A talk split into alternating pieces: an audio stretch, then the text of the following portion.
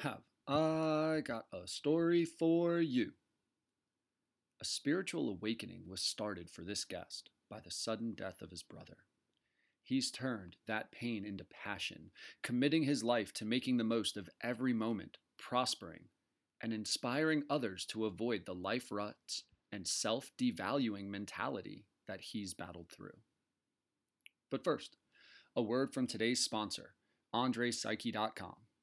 AndrePsyche.com is that cute, quaint corner store boutique with all sorts of neat and original merch you had no idea existed because there's just so much out there to see on the World Wide Web. Imagine that you've booked a trip to a foreign and exciting city, post corona kind of a world. And if you're anything like me, you are definitely going to spend some time walking around the city, town, hamlet, hoping to come across some dope ass shop with high quality original merch to remember the experience.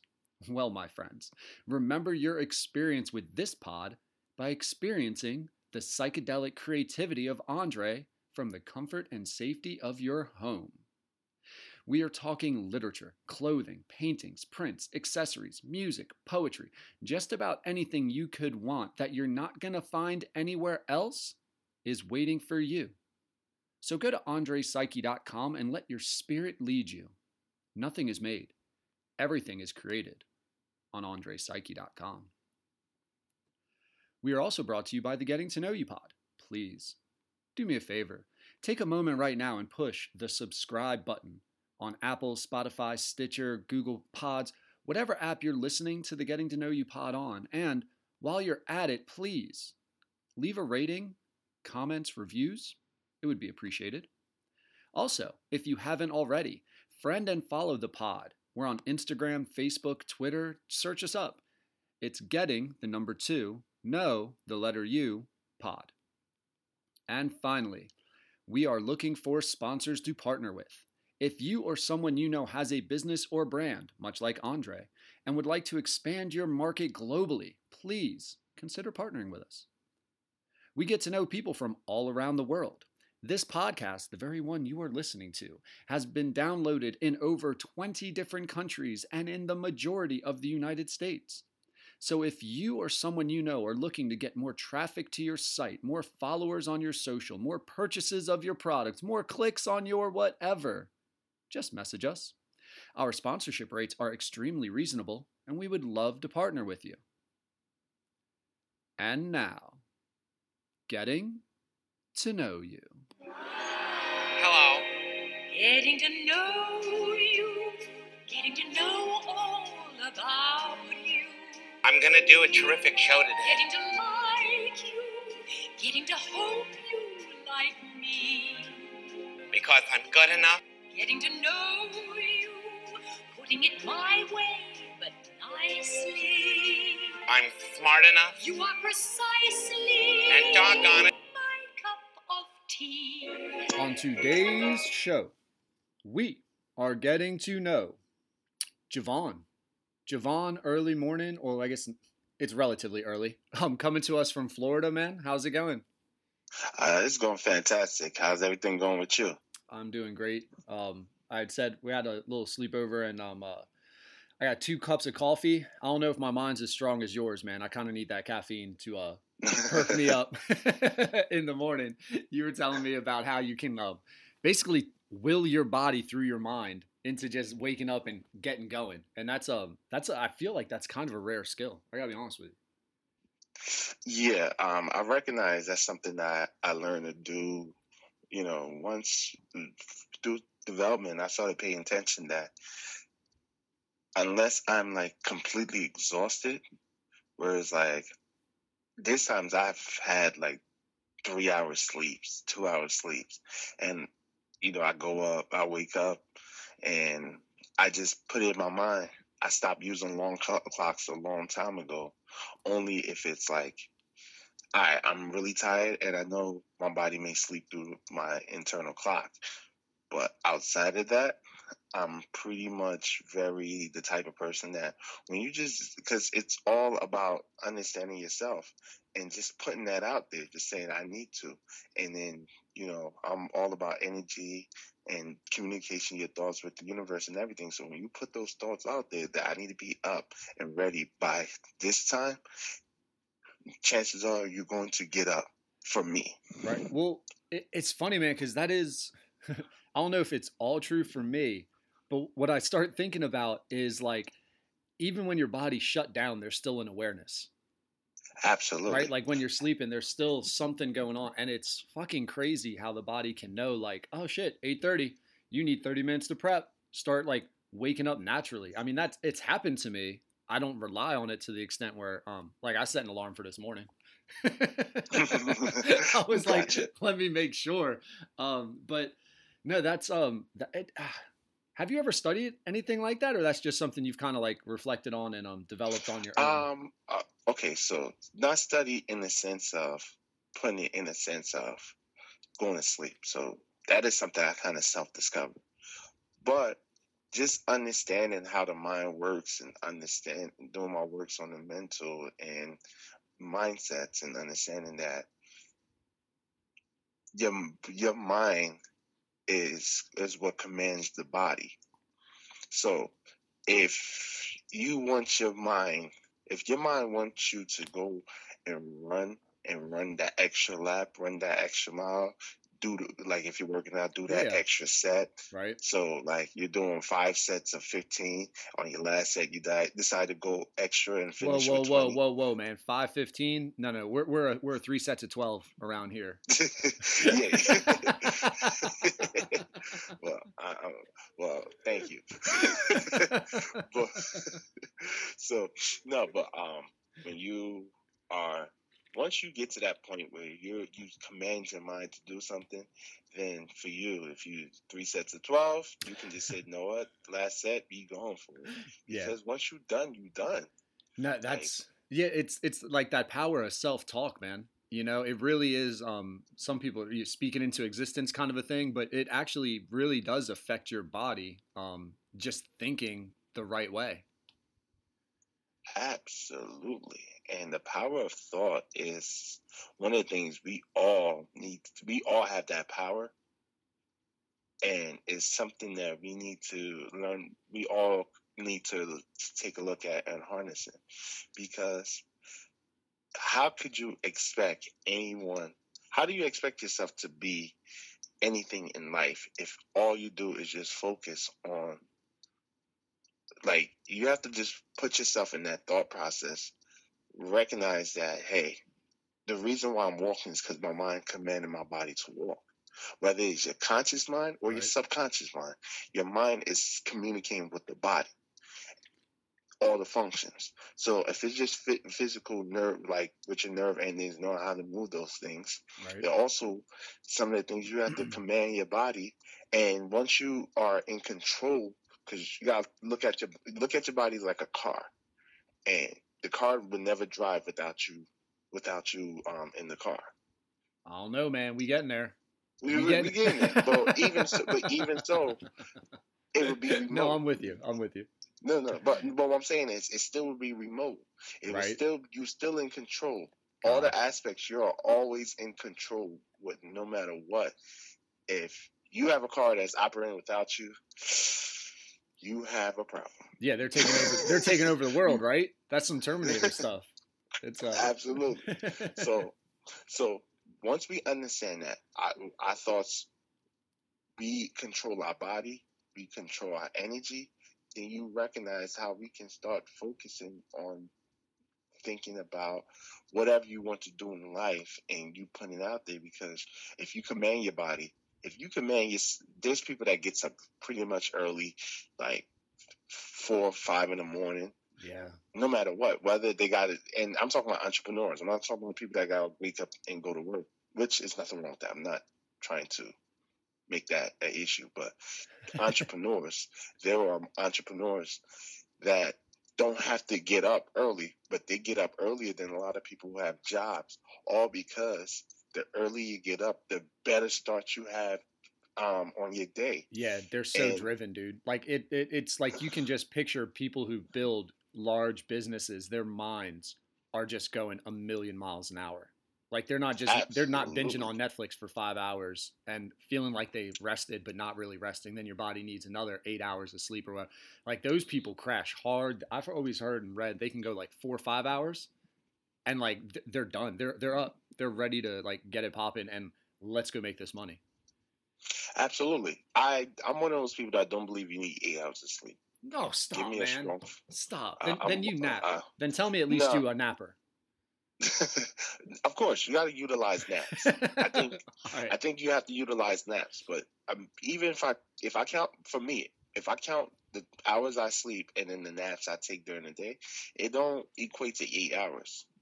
Yeah. So, maybe seven, maybe six. And the reason and the reason for that is to recognize that all your body sleep is f- to reset and and rejuice your body.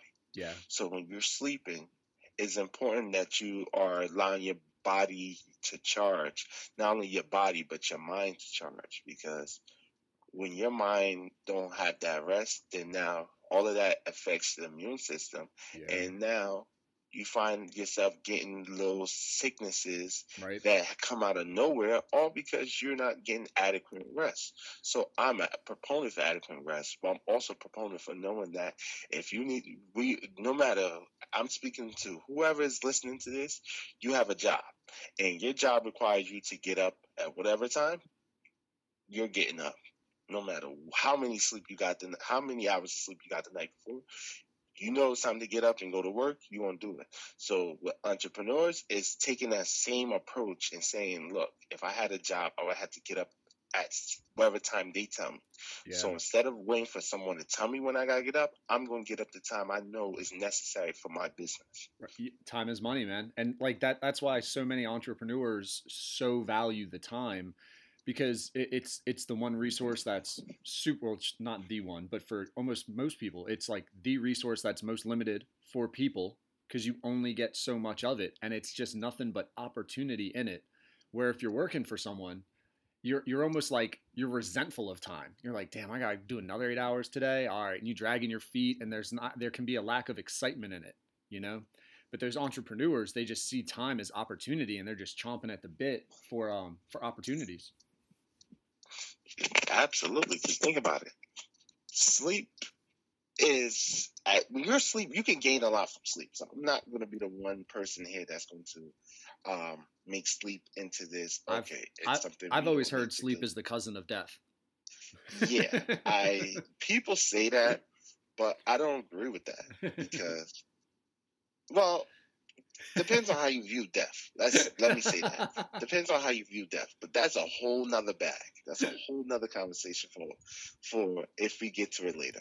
But for now, I want to say this: the purpose of rest is to recharge and bring energy back into your body. oh yeah. So when you're sleeping, you can play whatever you want to listen to because you still it's still going to enter the subconscious mind.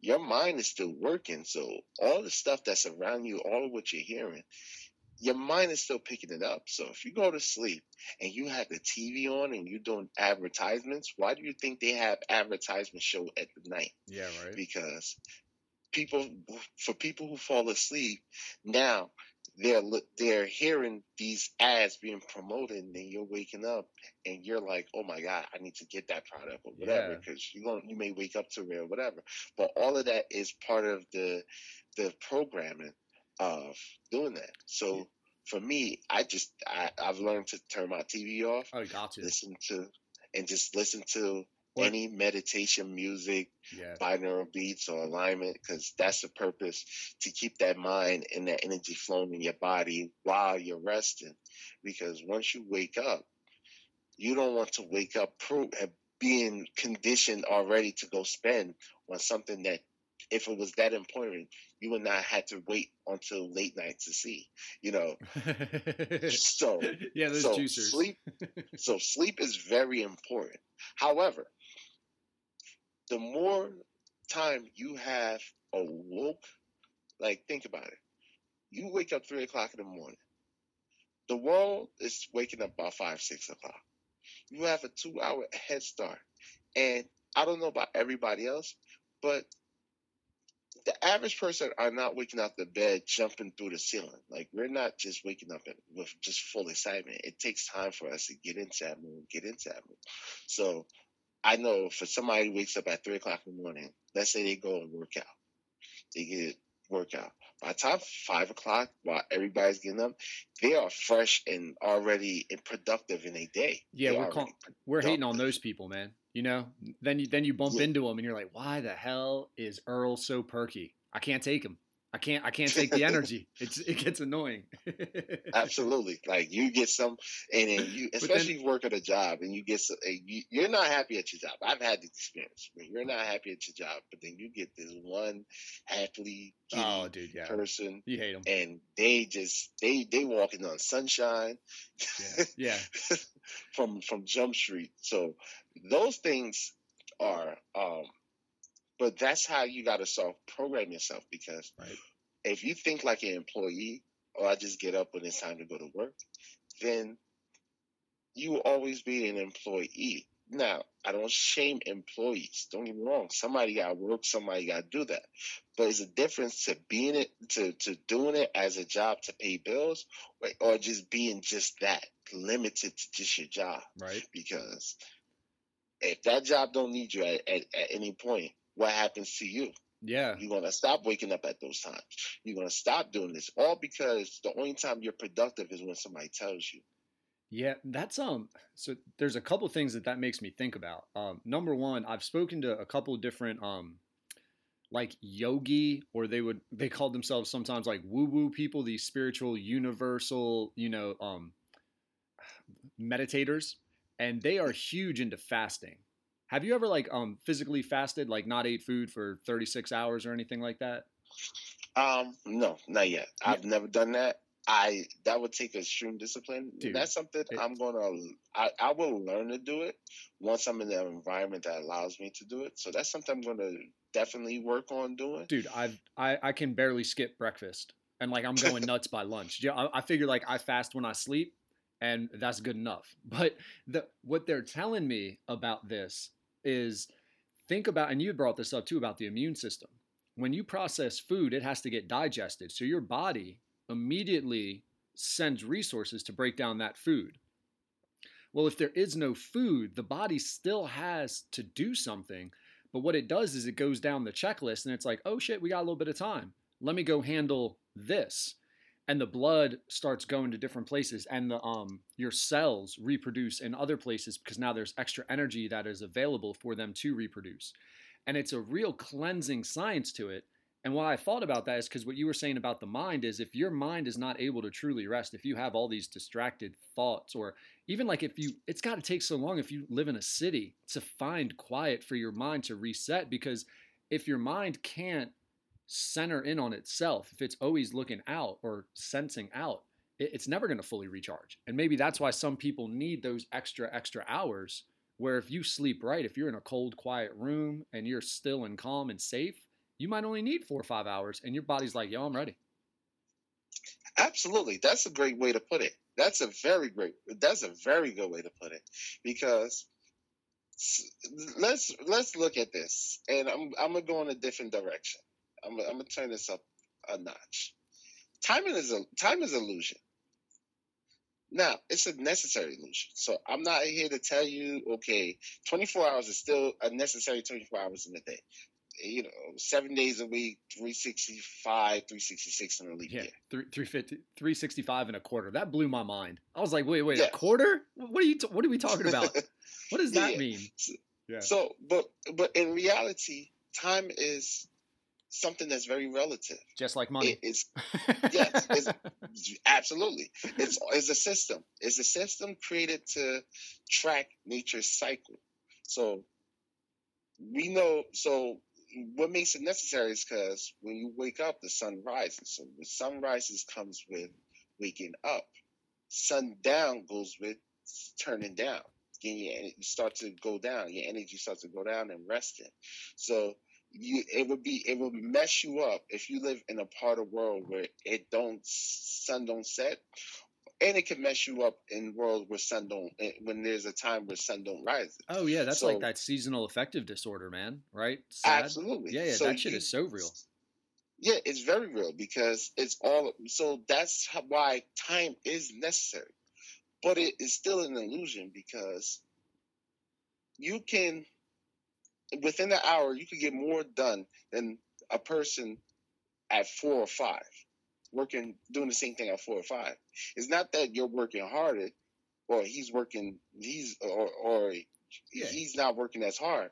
It's just that when you understand what you need to do and how to do it, then it timing becomes something that is not you, you could put that time to other things.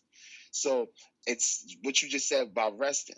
If you're in a in a loud environment where no matter whether you sleep or not, you're not getting peaceful sleep. You're always around noise, clutter, and all that. Yeah. Then it will drain you, even if you have a full night's rest, because you didn't get the quality rest that's needed. Yeah, man. I mean, you gotta you gotta imagine like we grew up, we we as as creatures, as a species, we grew up where shit was trying to eat and kill us when we slept, right? So your body, your mind is like almost conditioned or trained to be like, is there a fucking animal out here? Is there a carnivore coming for me? So it never really got to rest, rest, and then all of a sudden we get sedentary, we get secure, and now we're starting to develop like this. Okay, I know how to rest, kind of an, a thing. Like your body almost accepts that it's allowed to um, deprogram. But that that's not like relatively like that. That hasn't been something that is generations, generations, generations deep. I don't think anyway. I, I think like the body naturally is in this hyper alert state or like this fear of being taken over when it's sleeping. Well, there's a lot that happens to the seen eye, and there's a lot that's going on in the unseen. I would say, and that's why protection. That's why you have to know how to communicate, because we because we are all spiritual beings having a human experience. So, understanding that is important to control the energy around you the energy. Once you control that energy force that surrounds you, then you have a level of protection and ease at whatever. I see what you're saying. Because because if you don't have that properly, then it's hard for you to rest because you're always under fear of something's gonna get you. Yeah. And that's so When you're Yeah, talking about communicating, are you talking about you specifically communicating just with your body? Help like no, no, communicate with your mind, your thoughts, Gotcha. putting their thoughts out there. Gotcha, So yeah, when yeah. I think about so communication, there's verbal communication. I'm just like telling yourself, energy. man, I'm safe. It's okay to rest. Like th- this is yeah. gonna be fine. absolutely, Gotcha. absolutely. Yeah, So one of the things I I just I started to do, and I just been ramping up more since this pandemic kicked in, is coming up with a playlist, which was um, recommended by my mentor, of things I want to listen to before I go to sleep, or I mean while I go to sleep, while I'm asleep. So I have a playlist of things that play, whether it's meditation music, whether it's money affirmations, whether it's um, anything I want, any type of affirmations, if it's certain prayers, all these things. Even when, I'm napping, I'm listening to something because I know it's important that my mind has to be fed without my body having to be active. Because if your mind, if your body is active while your your mind, you're still pro, it still works, but you're still doing. It's like imagine reading while you sleep. yeah, no, yeah, Like, right, if- exactly. if you're putting the right things into your mind, now I'm not saying put a you could put an audio book, but I won't find that to be very useful because it's a different process of learning. So when you're reading, you're reading with with your active mind, but when you're sleeping, you're learning with your subconscious, your your, your subconscious brain, your subconscious mind. So with your subconscious mind, you have to you can still stimulate that and put information there by listening to certain things while your active mind is in rest mode. So it's almost like a developing or shaping your personality if you're getting it to that part of your brain. That's not only is your personality is your personality, but how to make it effective. Uh, okay. is what you start to reshape. So there was a point in time I was that the only time I did get up was for work, and from my days off, my days off, I'm sleeping in. Like that's that was a point of my time, but I I worked on myself and recognized that hey, there's a time to sleep, and then there's a time to get up and work. How'd you? So how did you get up with this mentor? What was that process like? Okay, so um, with my mentor, we went. To, we used to like it was. I met her. Um, a friend of mine used to have this gathering. Um, he called it Alpha Talk, which is a gathering of just all like-minded people from all walks, whether you're, you're no matter what your religious background, your financial situation, who you are, we just find ways to connect with just people who um, we just on the same page with energy wise. And so I was there and is a good friend of mine and his cousin. And I, I met his cousin, which is my mentor now, my coach mentor. Um, and what I find is that I, when we connected, I just saw a lot of myself, my future self within her, in the sense that who she, who she, who she was at that moment. It's like where I wanted to go, or, or direction I was going, she was already there. And Mm. we just end up connecting on that level. And then at some point, I was like, "Look, I'm gonna learn." I, I submitted myself to wanting to learn from her and grow in because because if I'm gonna do what I'm doing, the path I'm going on, I need to model that, have a model of what I'm to do. So that's kind of a short story of how we connected, and from there we've been inseparable. so you kind of just, I, guess you just had this. let me ask this then: with the path, what path were you trying to get on that you saw her being at the end of, or not? I shouldn't say at the end of, but already having been down.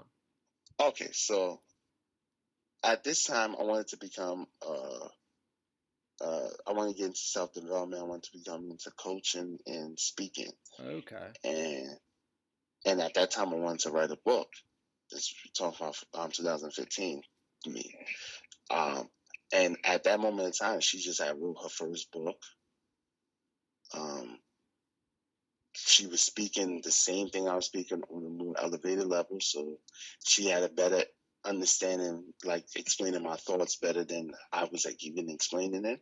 And I just recognized, like, yo, that's the person that that's that was like that was for me like because i believe in soul partners and um not soul partners um uh Twin flames, uh that's not what i was going to soul groups. but yeah but um i was uh what's the word they call it um soulmates soulmates okay. i believe in soulmates i do believe in twin flames and all that that's a whole different bag but um Yeah, I'm pretty. in I'm pretty ignorant to it. I just again having a couple people on. I think it was Kylene, um, who like went down the road and like broke all that stuff down to me. She was like naming books and authors and stuff, and I was like, it, it kind of blew. I had not thought of this whole soul groups and soul mates and twin flames and you know reoccurring lives in multiple dimensions at once. Like I I'd never really gone down that road with someone on a conversational level. I've thought about, it, but not for like more than a minute. And like when she was explaining it and then telling me like the stories that backed it up, I was like, wow, wow. So it's interesting. She's from Minnesota. You're in Florida. Like it's interesting how these similar thoughts are kind of prevalent around the country. Like it, it's it amazes me. Absolutely. See, we have to understand there's a lot that is going on. We're entering in a new age of, of energy, and there is a lot that is happening right now, and people are not aware. We're no longer in this space that we are conforming to just what's been told to us. We're at this space now we're going out and gaining it. We're we're going with it and we're taking it to the next level. I have to make sure I check out that episode because I'm interested in her perspective on yeah, that. no, dude, it was. I think it might be number twelve. It's actually like one of the more popular episodes. Like in my head, and I'm a goober. I had um, a girl who was on Naked and Afraid, and she was literally not on the show, but prior to being on the show, she was um, a volunteer in an animal hospital, and she was attacked by lions. Oh wow. like like like drug into the cage like like leg the the bar only thing that saved her was her crotch because both legs were in the bar and the, and the lions are just going at her and she retells that story and i'm like dude that thing's gonna be a banger like that's gonna be super downloaded it was like i mean it, it's done well but kylene just talking about this spiritualness is one of the top downloads and i, I want to say that kind of goes to what you're saying where people are searching out and craving this kind of understanding of this energy or this feel that they have within them because th- they're trying to understand it. I feel like a lot of people are feeling it and they're trying to understand it. Absolutely. And what's happening is that these information is not taught to us in school. Oh no, It's nowhere not- near it. Yeah. It's, it's not taught to us in church. We don't. There's not. I if I if I wanted to understand anything Christian, if I wanted to understand anything Muslim or any religious, I go to whatever religious center and just follow the uh whatever they do. Whether it's going to Jummah service if you're Muslim, going to church on Saturday if you're um Seventh Day Adventist, going to church on Saturday for Sabbath. There's places for that. But when you start talking about anything from a spiritual sense, twin of twin flames, um, soul soulmates, and all these things, there is all you have to seek that information. You're not, and you want to know that because you're seeking that information, you want to get the valid stuff. Because anytime you're talking from anything spirituality, is all relative to that person and I'm going to speak it from what I believe is right, not because I, I, I have all the answers, but based on what I know and my own personal theories and what I've been through my life. But so think about religion in that sense, certain sense, that religion are people who just have a different way of practicing their beliefs, but it's all serving the same idea of what we call divine our divine creator or how we see a divine creator. And it may it may differ from some practices some religious but it's still that same thought. So when you're on this path where you're trying to understand you know what's going on with you when it comes to soul and the spirit you got to seek that and having healthy outlets of people to give that information and people to receive it is very important because we, we know that we're not about to go and turn on TV and just have this conversation. You know, Yeah. Netflix is starting to incorporate a little bit into this and other um streaming platforms, but you still got to do the work. Were you always kind of this um this seeker in this way, or did something happen that No. made you like kind of wake up to it? No, I had an awakening. I had I had some awakenings. So, and you don't have just one awakening. You you have multiple, and there are people who can sit here and tell you type of awakening it is. I'm not that guy, but I can tell you. but I can tell you, I've had awakenings, and usually awakenings happens around birth. My awakenings happened around birth and death oh.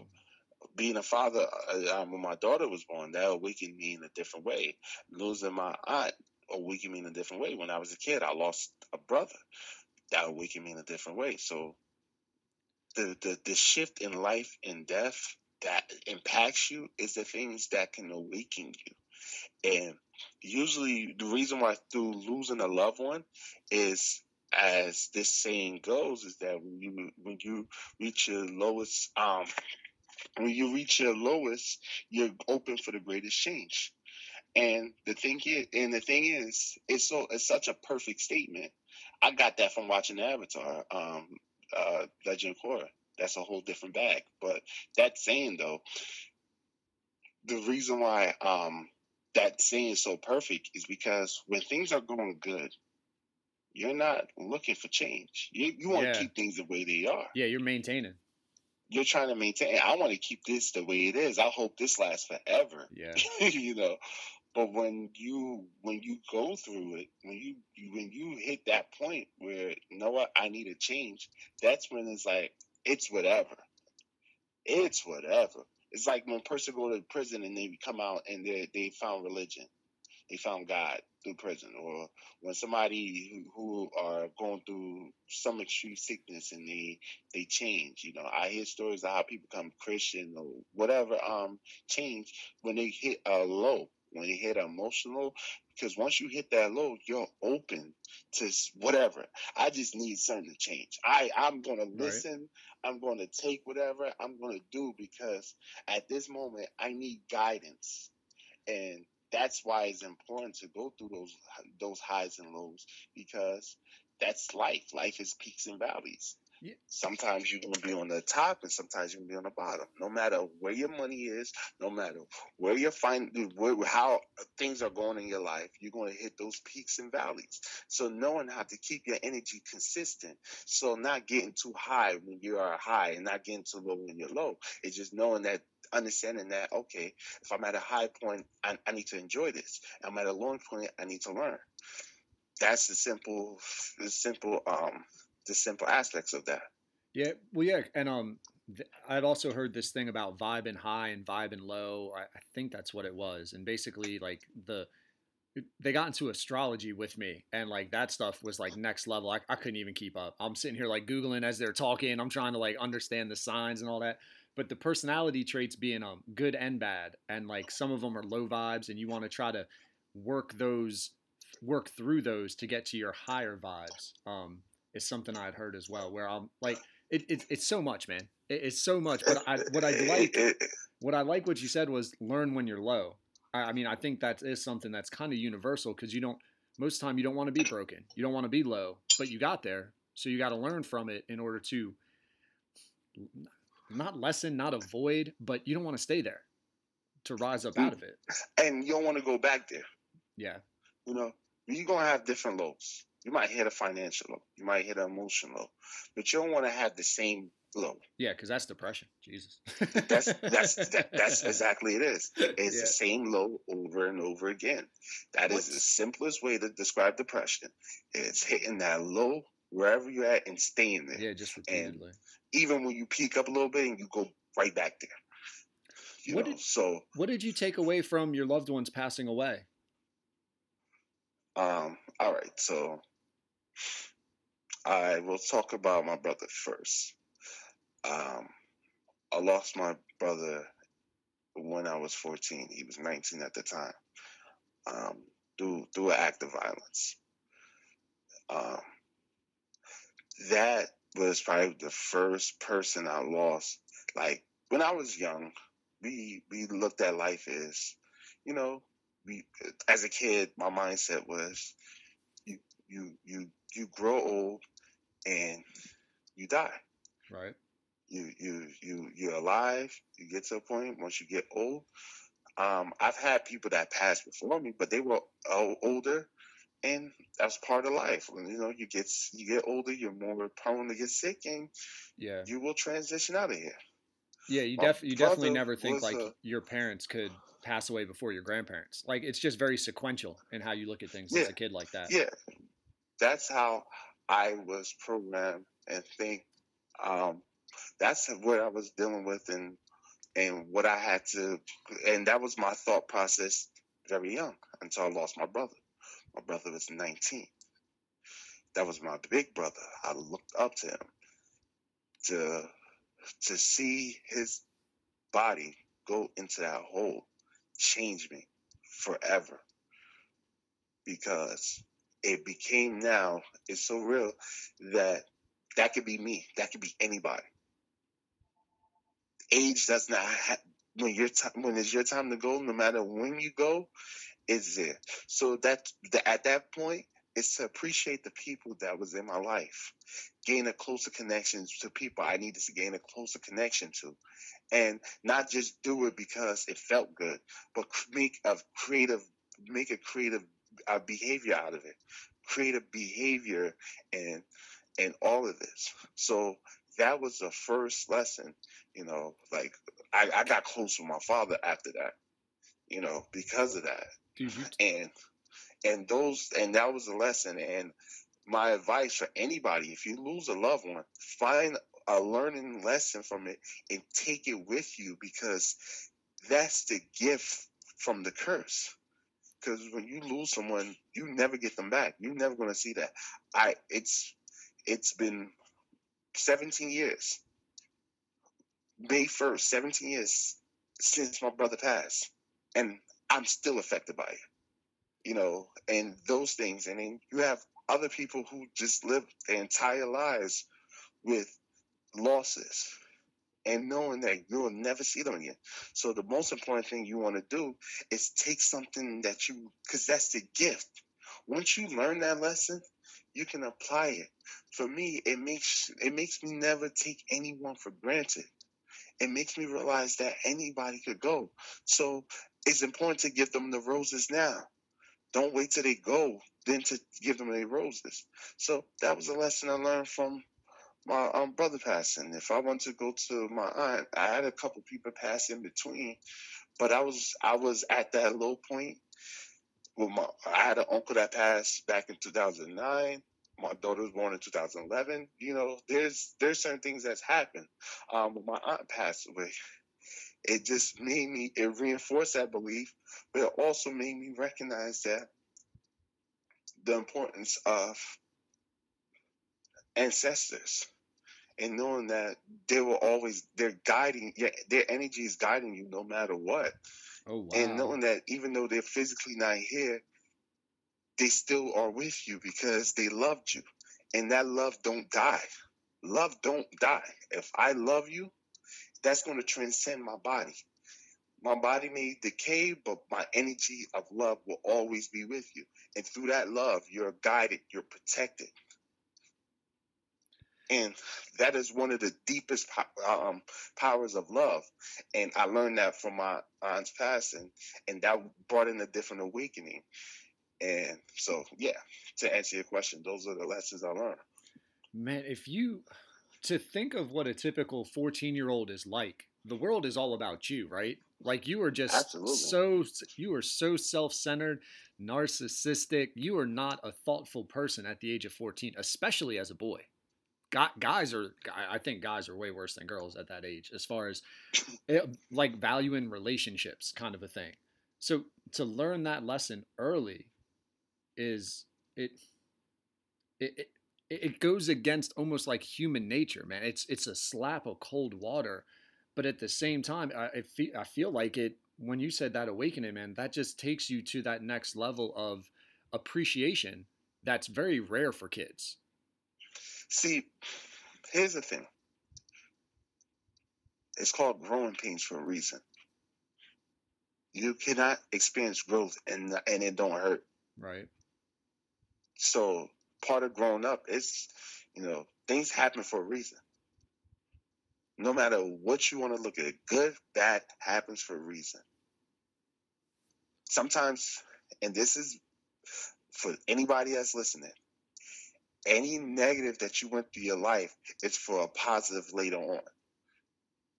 If you allow it to be for that. How can I talk to how can I talk to a kid who lives in these rough areas and when they lose their friends, their brothers, their family due to certain violence, how can I speak to them if I never experienced that loss myself or understand those? Because a lot of time when you your assign your assignment in life is to help elevate people. When your assignment is that you have to experience some things that people experience. Like i'm not the most religious person but let's hit look at the story of jesus christ. Jesus christ is pretty much god manifested in the flesh and what that lesson, what Jesus Christ became, he became on the ground. He became something that you could physically, he was God that you could physically touch, physically could see, physically could connect to. And the purpose of him going through that is to understand how how to help the humans, how to help the people that's on this planet. You can't help them if you're not a part of them. And it's not like he grew up, it's not like he was born with a silver spoon in his mouth. he's born in a major. So that story is for us to understand that for you to help anybody, you have to be in the trenches, going through what they went through, because we're eh, our job is not to be a king and have people worship us or serve us. Our job is to serve the people. And once we understand serving people, we can change. You can change this world by serving people. How did you find out that your brother had passed away? I'm assuming you weren't with him at the time. No, he was living out. He was living. He was in a different state. Um, Oh, I got the message after coming home from school from my mother. No, from my mother. Then my dad. Um, my dad called me to confirm it. Man.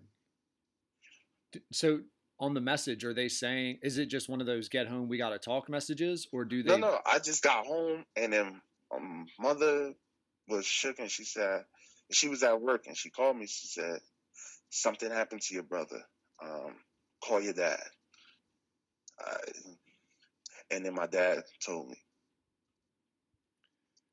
Yeah, I, and I'm trying to, because sometimes I, I, You know? I I'm- re- I, I messed that story up. I messed that story up. it's been long. Um, no, I got home. My grandmother told me something happened to um, something happened to my brother, and my mother called me and told me my brother was murdered, and then I called my and then my dad confirmed it. So that's how it happened. That's the order. and I, I, I guess the reason I'm asking is because I think people remember or take away different parts of the grieving process. Like that, sometimes you just get into shock and you you almost blank out and your body goes numb, and then sometimes you're like almost hyper aware and hypersensitive about those things. And I was wondering, Absolutely. and I was wondering if just the way your family was coping and dealing with it, because you had spoken about the importance of ancestral ancestors. Um, I, I didn't know if you had taken anything away from your grandmother, your mom, your dad, and how they were um, dealing with the loss.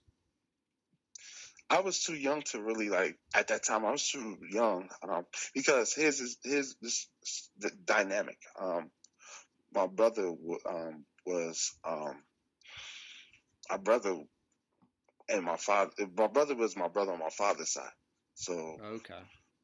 we don't we we don't share the same parents, but we was we all grew. Uh, but that was one brother I grew close with, regardless. Um, and even my mother had had tremendous love for him. You know, my mother mourned that loss like it was her own. Um, and but I was too young to really pick up on how. All my, you know, the the one thing uh, that made me really picked up on it on anything is my father was is one of those you know Caribbean strong-minded person that does not show much emotion and and don't understand.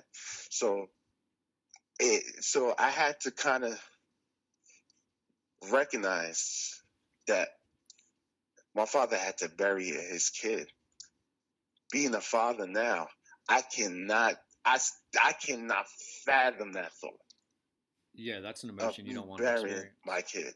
That's an unfathomable thought. And what I had to learn is that pain is not. Sometimes the person who's hurting the most is the person who shows the less emotion. Like imagine a person that don't smile, that's just stone face all the time. How much? How they they must be hurting so much that they can't, they don't know how to show emotion.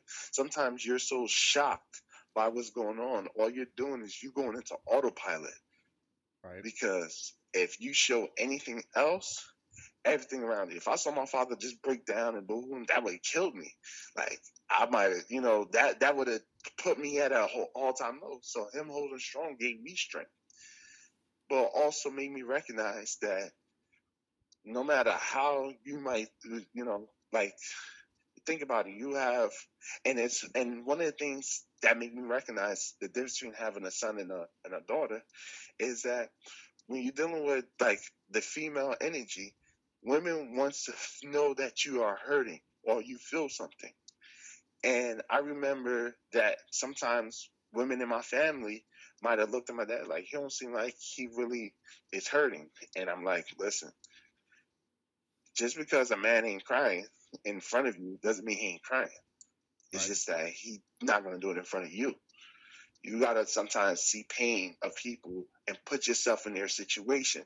And until you lose a loved one on that level, and you know, one of the things I can say is until I bury a kid, I would never know that feeling. You know, a lot of people like to say, you know, I understand how you feel.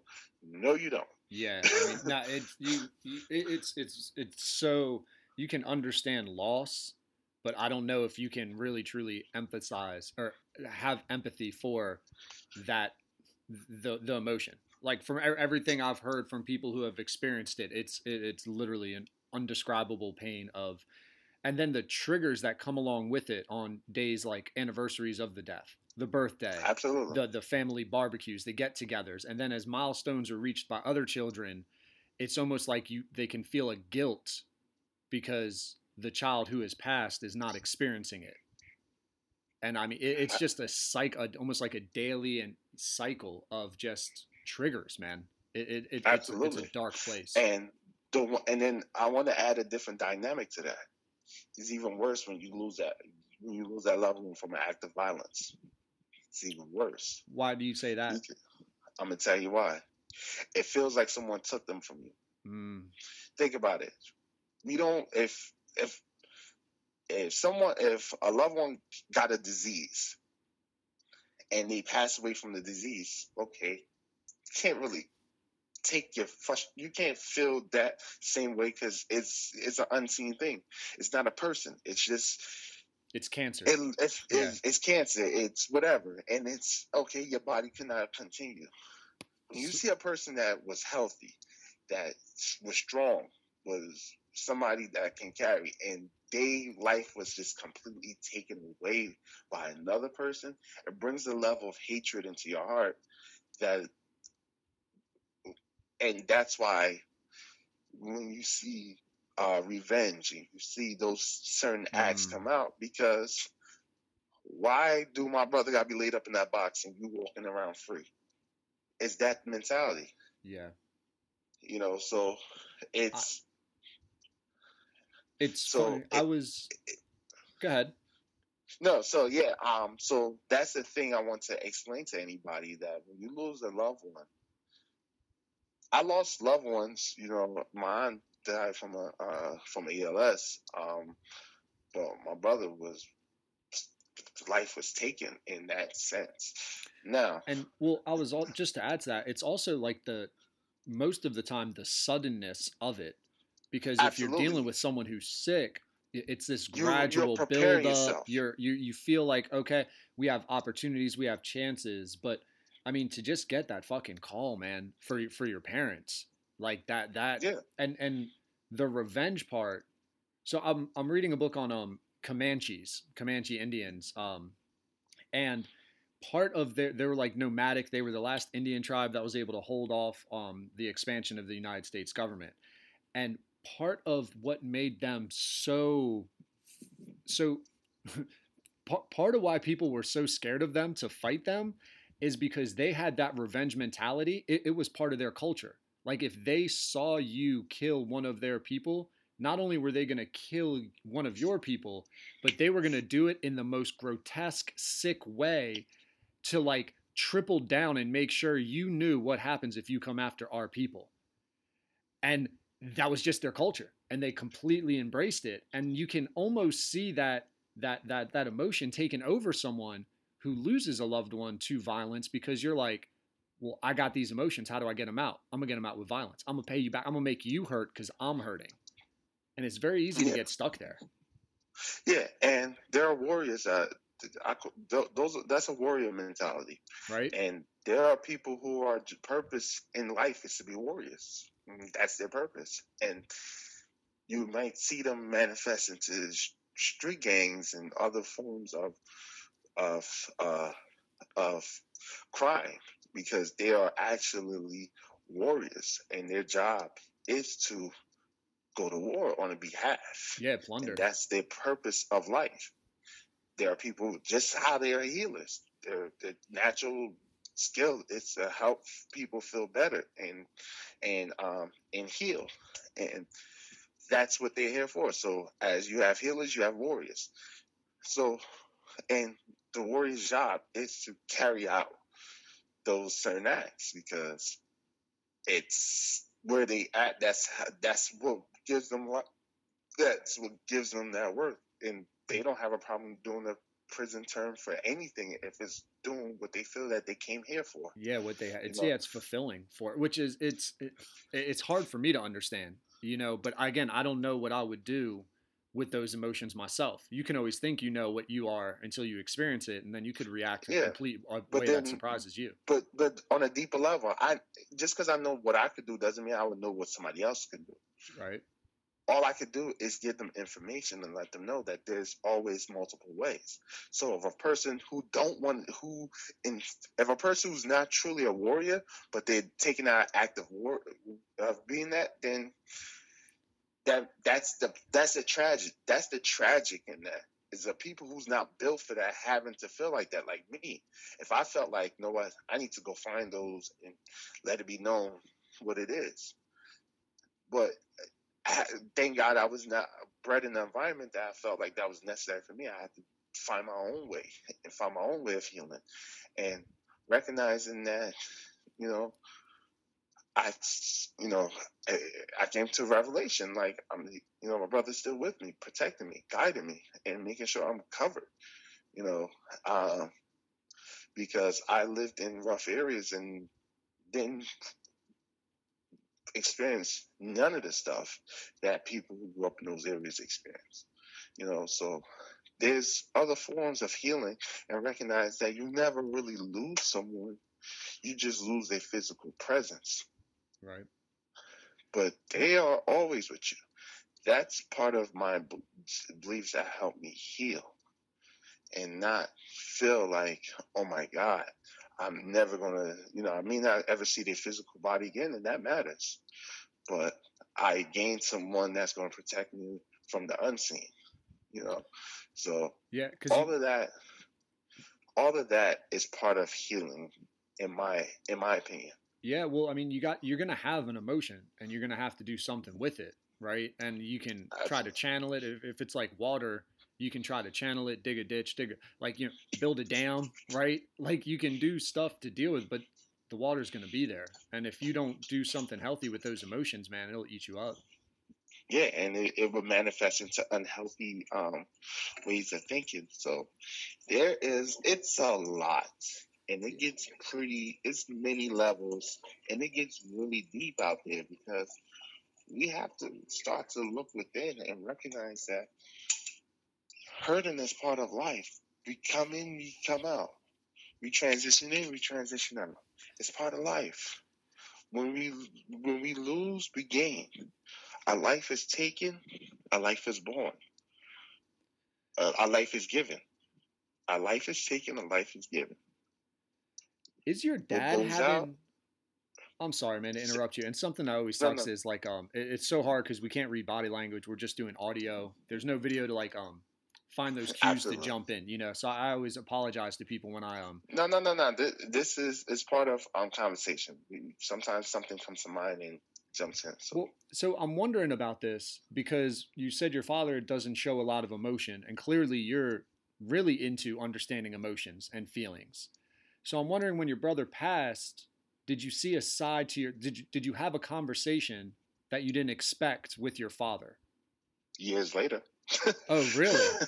Really? Yeah, years later we had a heart to heart, and that's that's and, and but there's still so much I don't know. I mean, there's so much I know, but that's never ever been confirmed. I'm never gonna try to find out. What um what led to the heart to heart years later? Just random stuff. Part of me growing up into my own man and stuff, and then we had a a long drive going somewhere, and we talked about a lot of stuff. So Yeah. See, that that's something beautiful that I feel just if I could get on a little soapbox, man, when when when you're in a car with your kid and you just letting them watch DVDs or letting them on that phone, you losing all sorts of that time to just impart your wisdom and just let the mind wander because boredom is beautiful to discover to create No, no. the- um, I'm gonna go a little deeper than that. No, it's even worse when you allow that to be happening at the kitchen table. oh I'll where you're slap, not I'll slap at the someone kitchen table. god You're in, no, there's where what happened to those? How was your day questions? no what doubt. happened today? Why are you at the dinner table?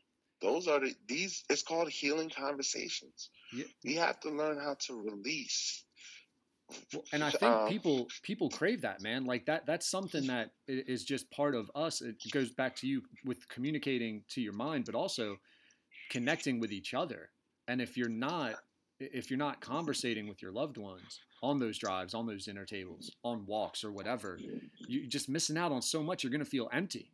And like maybe that's why drugs are so prevalent, right? That drinking is so prevalent. Opioids are so prevalent because they're looking to fill that connection, feel that connection, because they missed it since you were going on a two hour drive and you just let them sit on their phone checking out Snapchat the whole time. You know, sometimes it's good to I, I have conversations. Sometimes it's good to put that phone away. Yeah. No, Let's use our mind. Let's use our conversation. Let's think. Let's talk. Those are the things that matter. Like we gotta recognize that it's important for us to to to just realize that what our purpose are, is here for. Um, we are we are we're here for a reason, and if we're not, if I can't even know how my daughter day is going, then I'm gonna be I'm I'm blocking myself from many other things that's happening in the world. That's why an act of violence can happen on the street and pe- people just walk by, act like nothing is going on. You know, yeah. it's that level of I'm not of not paying attention, not being aware, and sometimes those small people need help and people don't know how to ask. And you Yeah. can help a lot. You can if you can't even help the people in your household, man. It's it's rough. So Yeah, and it makes me think a lot of these, a lot of kids can feel these emotions, and it turns into this warrior emotion because they're not used to having conversations and expressing and talking through things in order to get healed. They they just feel, and and they don't know how to express that feeling because they don't have any practice. no. So what they do is um suppress that emotion, Exactly. and that's not healthy Yeah. at all. That is physically not healthy, mentally, emotionally, spiritually, all of that on every level. It's unhealthy. Yeah. What did you Yeah. What did you take away from the conversation with your dad that you can uh, share? That was kind of like I don't know if jarring's the right word, but eye opening to you.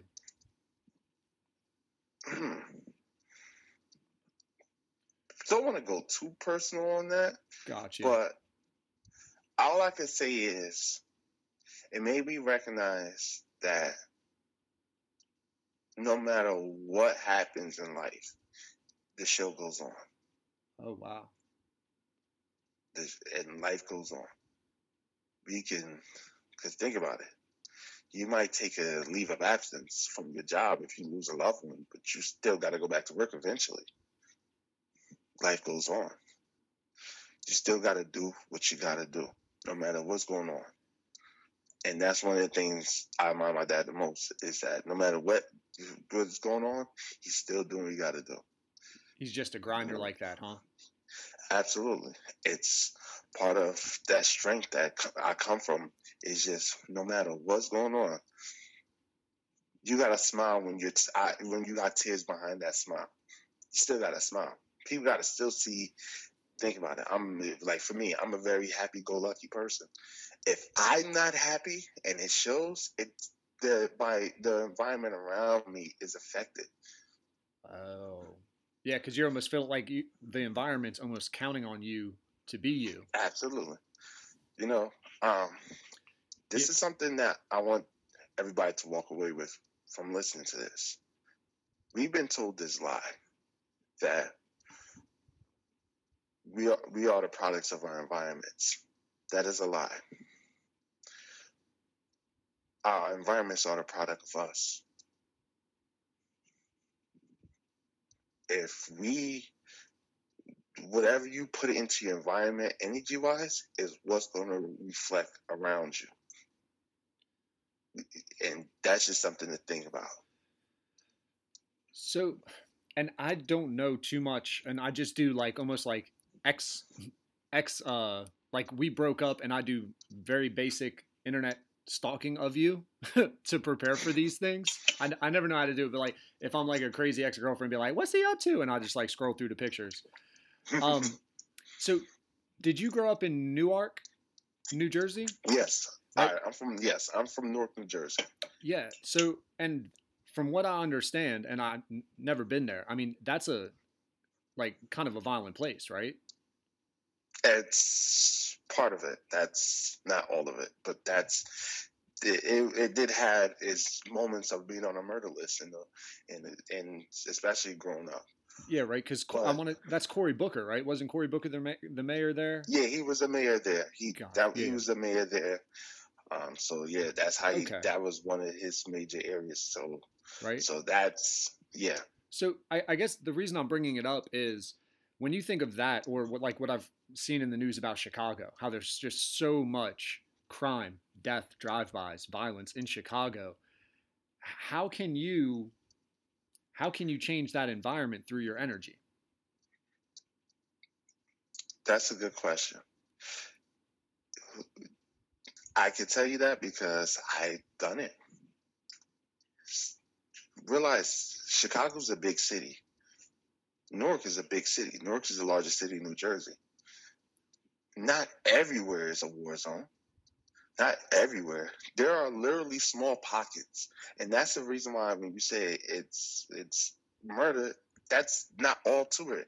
So when you live in these areas, think about it. You might go on the news and see all this happening in one city, and you be like, I never want to go there. But Chicago is a big city. It's one of the big city in the country. So you cannot always be if you when you're in a certain area, poverty has a way of tricking us into being in the lowest of the low. Because poverty is not a mat- matter of your finances, it's a matter of resources. And if you don't have resources, you don't know how to go about. You have to rely on the government and the system to provide for you. So when I recognize that you're the product of your environment, and when I say that, is this who told you you have to live in those dangerous areas? You can move out and go into areas and live less if you move. I'm I'm living in Florida now. I lived a lot of my years in in um in uh, North New Jersey, but when it was time to move and go and find a place, I found a place that my cost of living is much cheaper in a different state than I was living in a rough area. You have those resources. You don't have to stay there. But people are conditioned and they're constantly giving in. So as you shape your environment, your environment is shaping you. As you shape, it's that it's that it's, it's like a trap. Yeah.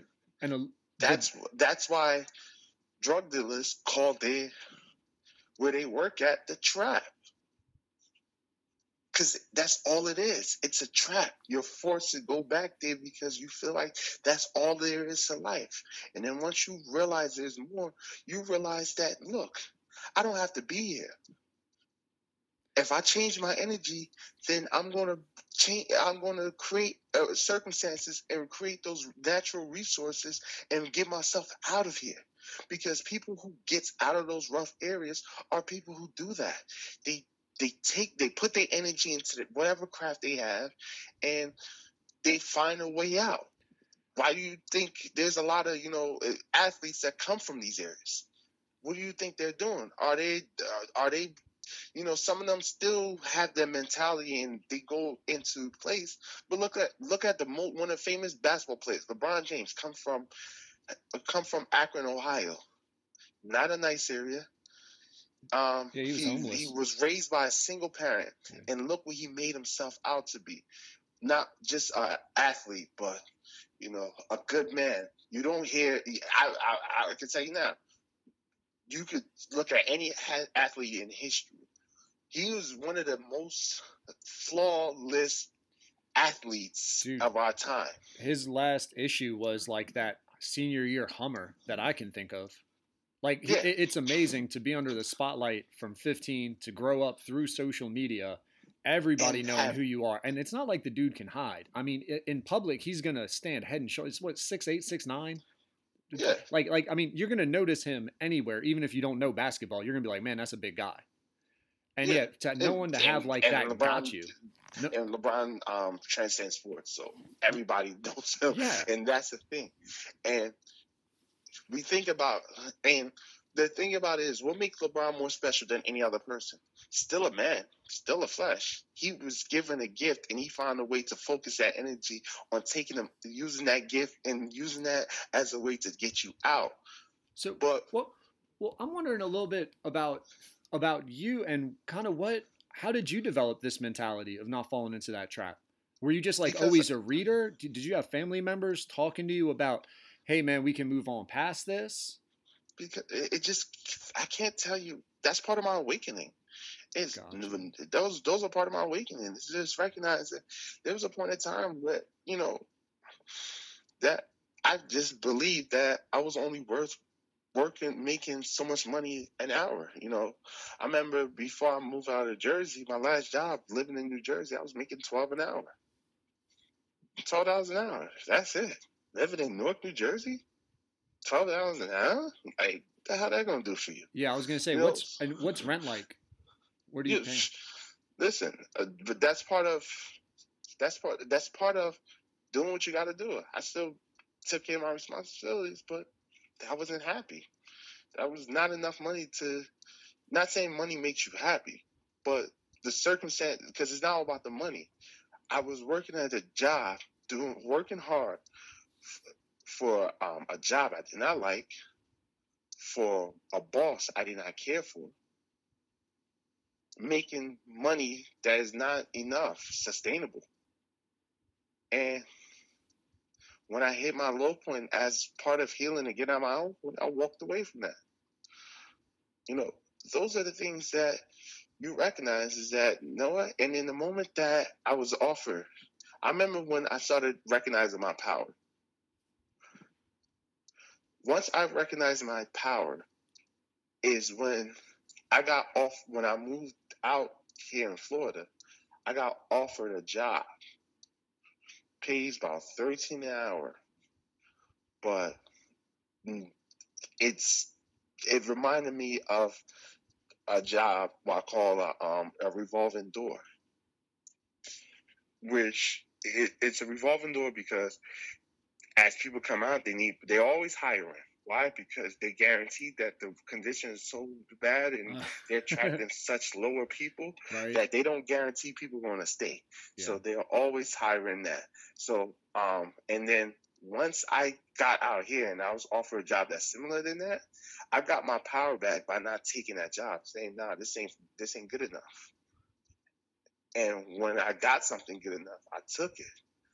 But see, poor mentality, you take what's given to you. Once you get out that mentality, you you you command what you want and you only you, and you don't and you don't budge your position until you get which what is ideal for you Man, I one of my mom's favorite sayings, and um, I kind of got upset at it. But it, it when you said poor mentality, like I, I grew up always hearing beggars can't be choosers. You know, you just Yeah. gotta take. But if you hear that, then it almost makes you think like, wh- what does that apply? It applies that you're a beggar and that you have no choice. yeah but, But- think about what do beggars do they get low and Yeah, beg. no, dude, I'm, I'm with you, but I, I think you're. I think that's such a good point to say. Like, if you're in that poverty or if you're looking for some money, it's so easy to jump on that first thing, and then you're kind of stuck, and then you're missing out on the next thing, which probably was going to be the right thing. absolutely because first off you, you don't beg for rights. You it's rights. Yeah, you get them. You you you command that. That's part of part of my existence on this life is not to be here sh- po- sh- poor and struggling. I was not manifested in this life to be a poor and struggling person. So i have rights to the income i desire and i'm going to command it. I'm going to use my energy. I'm going to work on myself. And i'm going to make myself more valuable Because the more valuable you are, the more money you can make. Yeah, that's uh that's something often overlooked by people is um what value, what's your value add, right? Absolutely. Yeah, that's um it's easy but again Absolutely. like and that, that's part of that poverty trap too where people take jobs that are so easy to be replaced that they don't really have any value that they're adding. They're not bringing a ton of worth other than maybe they show up on time and they show up consistently. Yes, and all of that deals with self awareness and knowing yourself because where how many episodes you've done of this uh, podcast? Shit, man. I think you're you might be almost 50. I got 40 44, 5, 6, 7, 8. You're 49. 50 actually. Yeah, you are 50. I'm sorry, 50. Oh, number fifty, lovely. All right, so you're never gonna have a guest like me. You're never gonna have a guest. Not saying you're gonna. I'm not. I'm gonna be your best ever. No, yeah. but I bring a level of uniqueness to this conversation that ain't no other person gonna bring because I was. That's who I am. Right. when you recognize your unique abilities can add tremendous value to the people around you, then you are going to make whatever that's necessary because you adding value. Focus on adding value. If you work whatever job you're working on, if your position you're doing the same thing as a hundred other individuals are doing, guess what? You have no value because Yeah. many people could do what you do. Yeah. But if I do something a little bit different, a little bit different than everybody else, if I put a certain touch and I do that, and you have to work jobs that's catered to your uniqueness, you know, Yeah, see, I think was, that- and mind you, before I, I know you got something to say. Let me say this. No, I was just going to reinforce what you said about working jobs No, no. to your uniqueness. Absolutely. But I want to make this point too. I was a housekeeper for five years. I'm not speaking on theory. I'm not speaking from ideas. I lived it. Yeah, that. So was the housekeeper the twelve dollar an hour job in Jersey? No, I was working less than I was making less than that as a house. God. that was not, uh, you know, I got to the point I got sick and tired of it. I moved, uh, left out, went somewhere, went bounced around a couple of places, stumbled on my last job, and then that's it. So let's say for the better, my twenties was my that mentality. Once I hit thirty, it changed. the mentality of just taking the job just to have a job, just so that you could just Yeah, get those to- scraps. Yeah, because you know, growing up in that environment, at least you got a job. At least you got some. Just be happy to have a job. And yeah.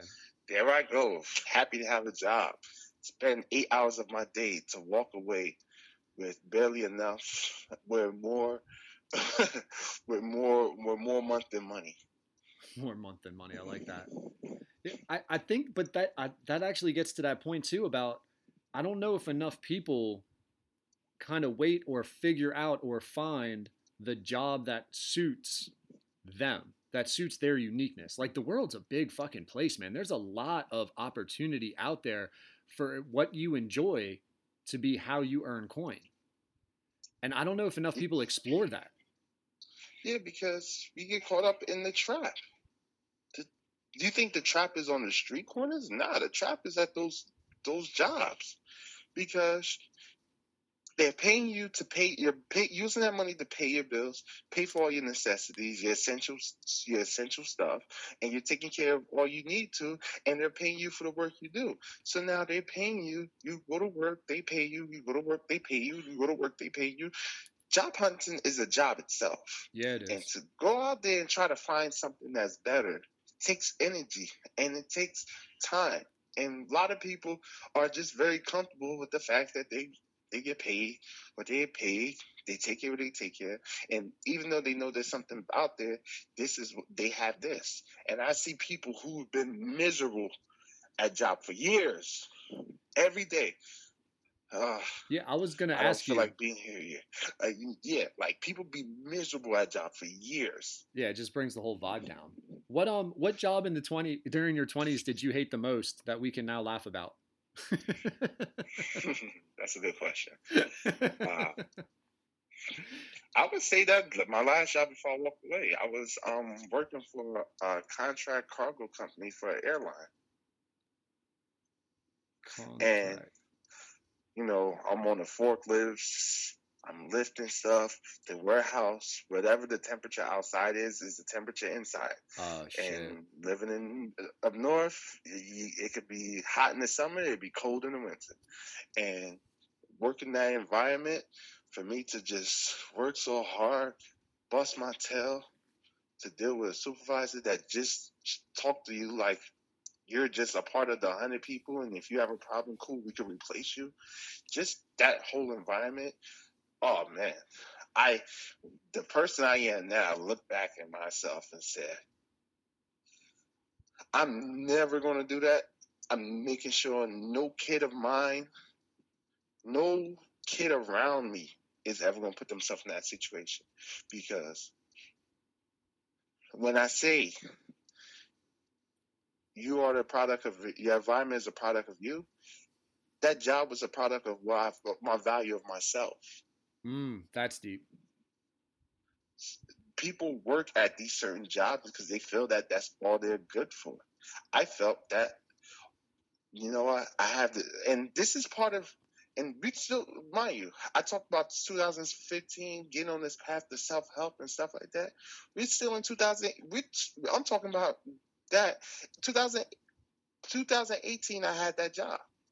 Oh wow. Oh dude, so then you're all sorts of conflicted because if you kind of are knowing what you want and then you're living where you don't, like that adds a whole nother twist to it because now you're aware of the suffering almost. That was part of my awakening. Yeah. Uh, all right, now I'm aware, but I'm still, I, I see more of myself. I see more of myself. I see what I could do, but look at what I'm doing.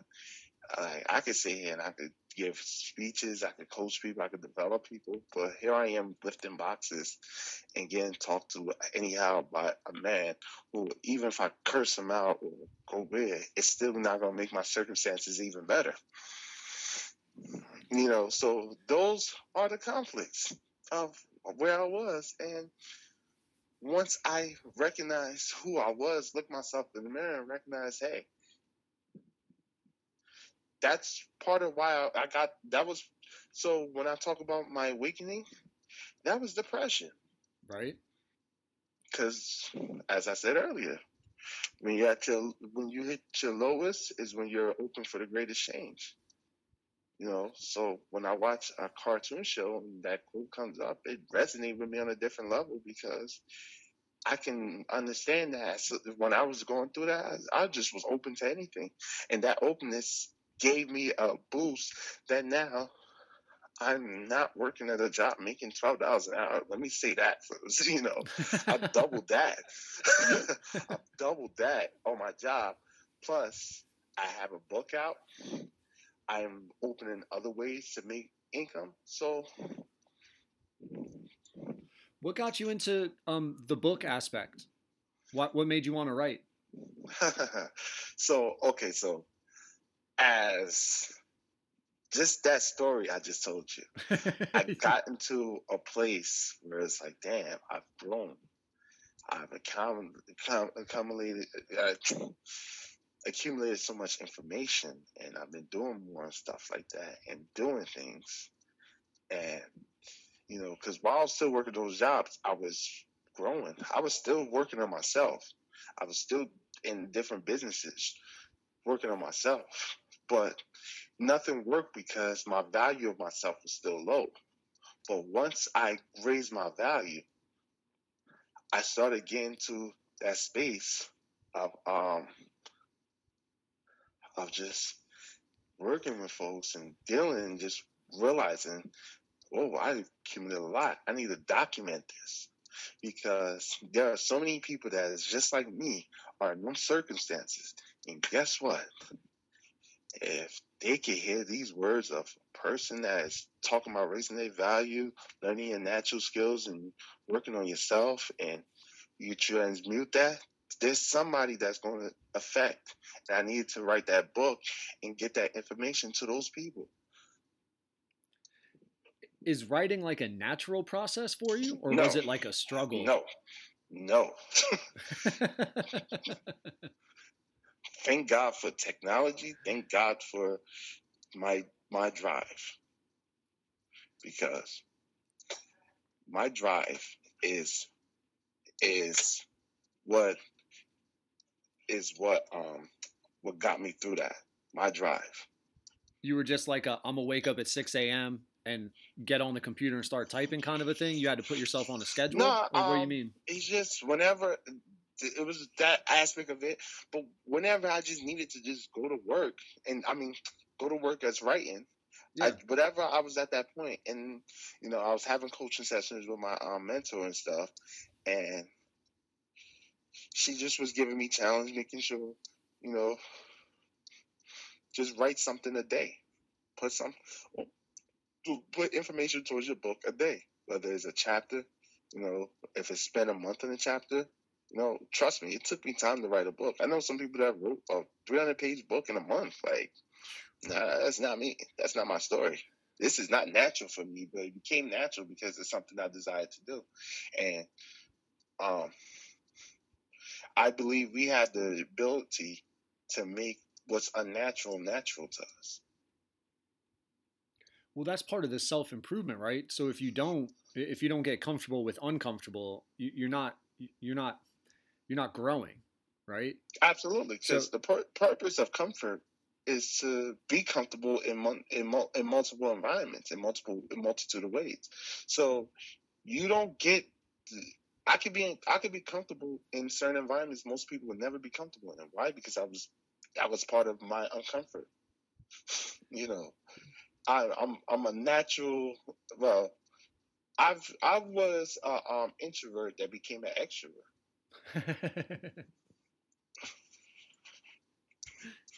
now, did you did you publish the book yourself, or did a publishing company Yes. get it? I worked. Uh, I I self published. Got you. What was that like? Because I've heard a couple people think about: Do I self-publish? Do I try to go to the publishing company? I guess why go the self-publishing route? And what was that like? Well, because um, it was important for me to. I don't know enough about publishing to be to want to have myself published by someone, and I wanted to control my thoughts, my um, intellectual property. I wanted to make sure if I'm going to work with someone, be working with.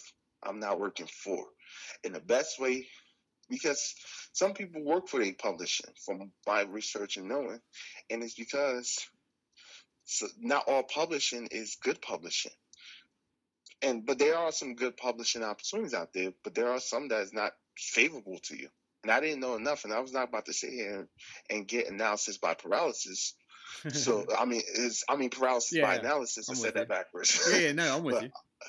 yeah, but I was gonna get that, so I was just focusing. On okay, how? And plus, my mentor, she's self-published, so I self-publish. Gotcha. That simple concept. If now, let's just say my book does well, and someone a publishing picks it up, now I can negotiate better based on my circumstances of what I've done already, and not be. It's part of my learned lesson from being in jobs, is that my job, my goal is not to work for anybody, but to partner. Even as an employer, I'm a, I'm, I'm, I'm partnering with my employer. I'm not. I. That's my thought process. Right. Because if you look at his, I'll work for them, then that means they can replace me whenever, and that's fine. And that might be the reality, but my value is that you you replace you can't replace me. You can get someone to do my job, but it can't be me doing my job, doing that job. That's part of my self worth. Yeah. And then you just give off that vibe, that aura. Um, like some people go like cockiness or swag or whatever. But I think what people need to realize is like it's like it's a brand. And if we're learning anything nowadays, man, it's all about what is your brand because like you said intellectual property. What are you creating right? That that's true ownership. And you can own you going into any job as an employee and now you are. You can look at yourself as a partner. I'm a partner in this business i'm able to move up you know i'm valued because i'm the only me that they're going to have i think that's powerful Quite. That's exactly what it is. And that thinking right there is the purpose of what we all got to look for.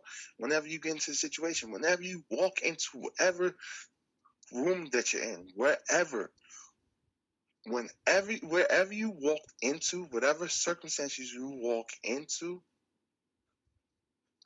I'm telling you now, you have to think of it. You're a boss. You got to have that boss mentality. Not because you're the boss of many, you're the boss of yourself. You cannot walk in there and just be like, okay, I uh, think about it. In my line of work, I'm a flight attendant.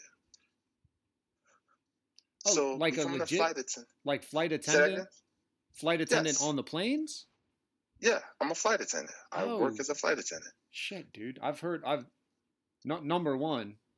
Um, I've always heard that th- that can be one of the cooler jobs if you know how to like work it right because of the way you can get like dropped off in the schedule. I, I don't want to get you on the tangent, but um, I- yeah, yeah, yeah. But I've never spoken to a flight attendant before about like the little insights of it.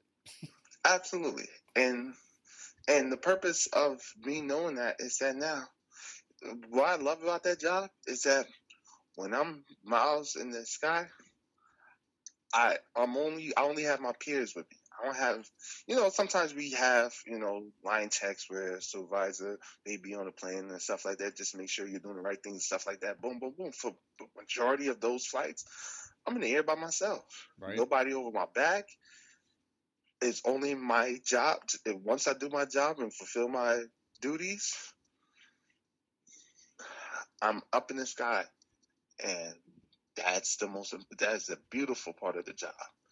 You know, I've in my twenties, I was having jobs, supervisors just walking over the area just to make sure you're doing your job. Right.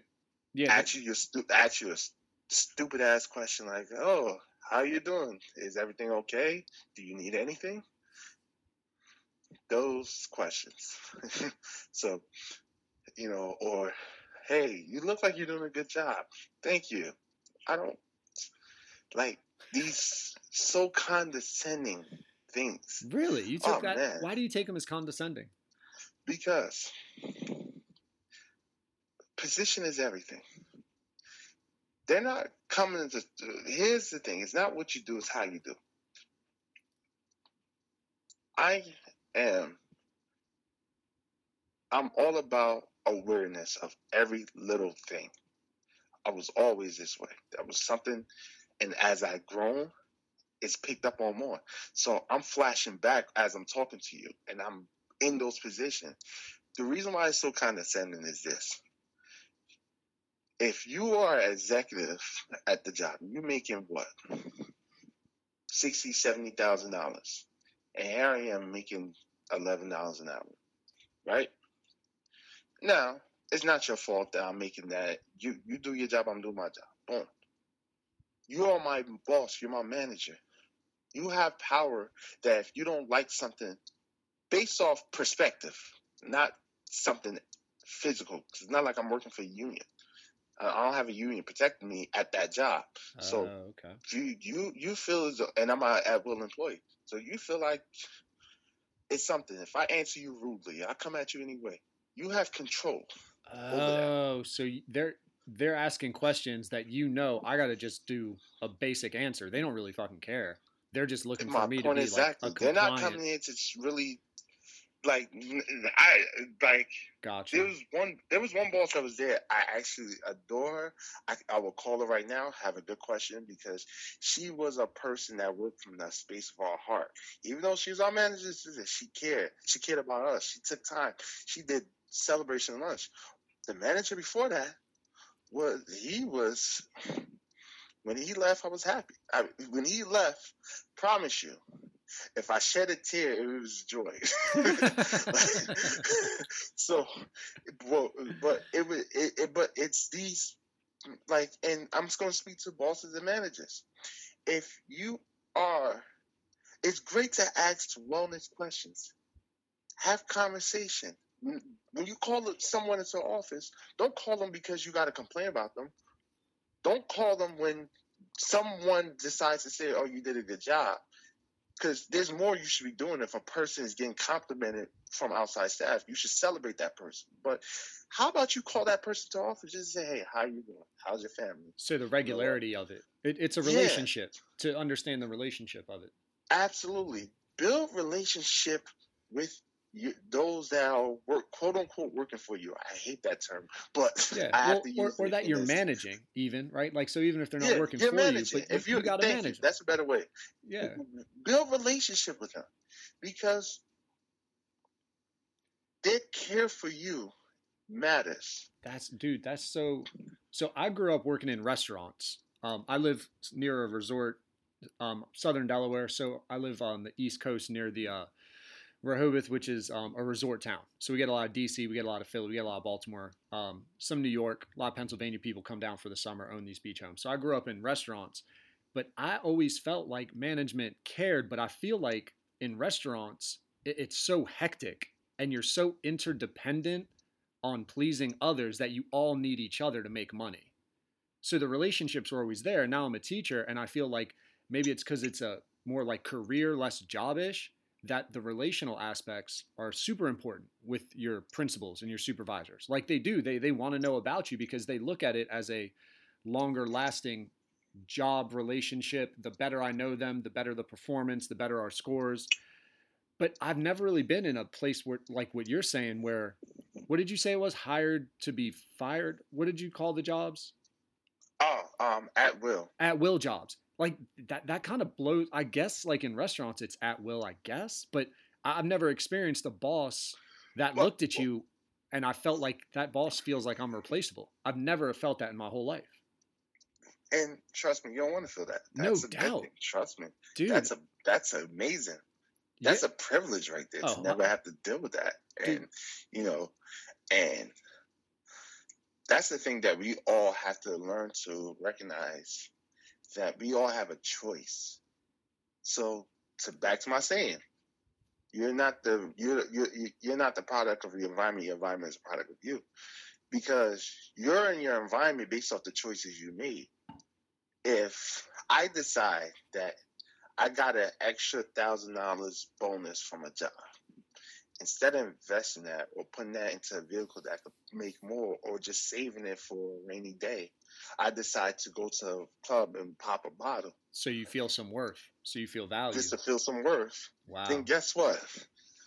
I feel good for that moment, but now that thousand dollars that probably could get me in a situation to get me out of my circumstances to reinvest I- in yourself. I, I put it back into something that's not going to give me any value. And then I'm back to where I'm at. Because at the end of the day, it's you can you can have a nice car, but if you ain't got no driveway, what good is it? I've always Uh, um, okay, let's go on the deeper level. It's good to have a nice car. If you don't got a garage to park it in, what good is it? yeah. You know, so so part of poverty, poverty mind people, you could give them a bunch of money. They're just gonna do a bunch of stuff to make them feel good. They're Yeah. just gonna put that money back into feeling good. Put that money back into feeling good. Because they invest on Which chasing a, a chasing uh, something that's that should be happening on the inside. yeah. They, they, they, they're, they're investing themselves into happiness, where happiness is something you have within. Yeah, no, they're they're it, it's very um an outside. It, it's image based happiness where they feel like if it, people will think I have status because that when they see me they'll see blank, and then they'll think I have value, right? Like if you go super psychology with it, like I, I feel like that's a huge part of people when when you're dealing with poverty. And I I grew up um in a trailer uh, it, it took it took a while to figure that out for me to be like I, I don't want to spend five grand on a car and another grand on the rims. I'd rather get like a two thousand dollar car that can get me to work, and I'd rather get a second job so that I can save and put that towards a college and you look stupid when all your friends have like great cars you know and you feel like why do i have to look this way man like people are judging me but if you have that goal inside of you if you know you're saving for something that's kind of how you can almost transcend that socioeconomic status but that's a hard menta- that's a hard sell when, when you're when you're lacking value in yourself because you want people to value you Yeah, it's no pun intended. Is the keeping up with the Joneses, right you know? So is that the title of Um, your book say again? i said was that the title of your book no, but maybe that'd be a title down the line. nah, no, but um, but yeah, um, I, I, uh, but yeah, it's that mentality of just keeping up with the idea of what it means to. First off, success is relative, right? oh 100% So you can just you you you're being a teacher is success, is a success story. dude and some people look at that as like a teacher you don't want to be a teacher and it's, it's always been weird to me like that mentality of like oh no don't grow up to be a teacher i'm like i don't know man you can kind of have a really nice life again if you invest in yourself you get some additional degrees you make sure you um, find the job placement that has better benefits or whatever like there's a lot of success to be had there where other people if you're from a family of doctors and you just became a teacher they would most likely look down upon that But see, the problem, and that's the problem with everybody, is that stop doing work for prestige and do it for passion. right Do it for purpose. If I don't care if you live in a trailer park and you barely got a uh, you barely got a a, a car to eh, I mean not barely got you got a nice car that just takes you to point A point B. It's not the most extravagant, but it take care of the job and leaves least um uh maintenance, right? yeah You could be in that very circumstances and still be successful. Yeah Success is not about material. It's about feeling good. Natural feeling good. Not doing things to feel good, but just Right. being happy that you're doing something that, you know, that feels. There are people who are janitors that just feel like, oh, this is the dream job for me. yeah right yeah 100% You know, so if that's what brings happiness into your life, then by all means, you're successful. You're a success story. There are people who don't get me wrong, because I've met people who you that be at the same job for so many years, but they they attack their job every day because they feel like they're making a difference. I think that's know. it right there. You gotta feel like you're making And- a difference in what you're doing. and that's the most important thing. Because if you ever feel like you're making a difference, then guess what? That's success. Like, how do you do it? I need to sit down and take notes. How do you do it? You know. So, in my life, as I grow in in the job, I want to meet those people who are doing the less stellar jobs, but they've been doing it for so much years, and they have such happiness with them. They feel like they're accomplished. They doing what they're doing, and you know they and there's a lot of people who work until like God knows ages. I've met a a nurse that was 84 years old. Phew.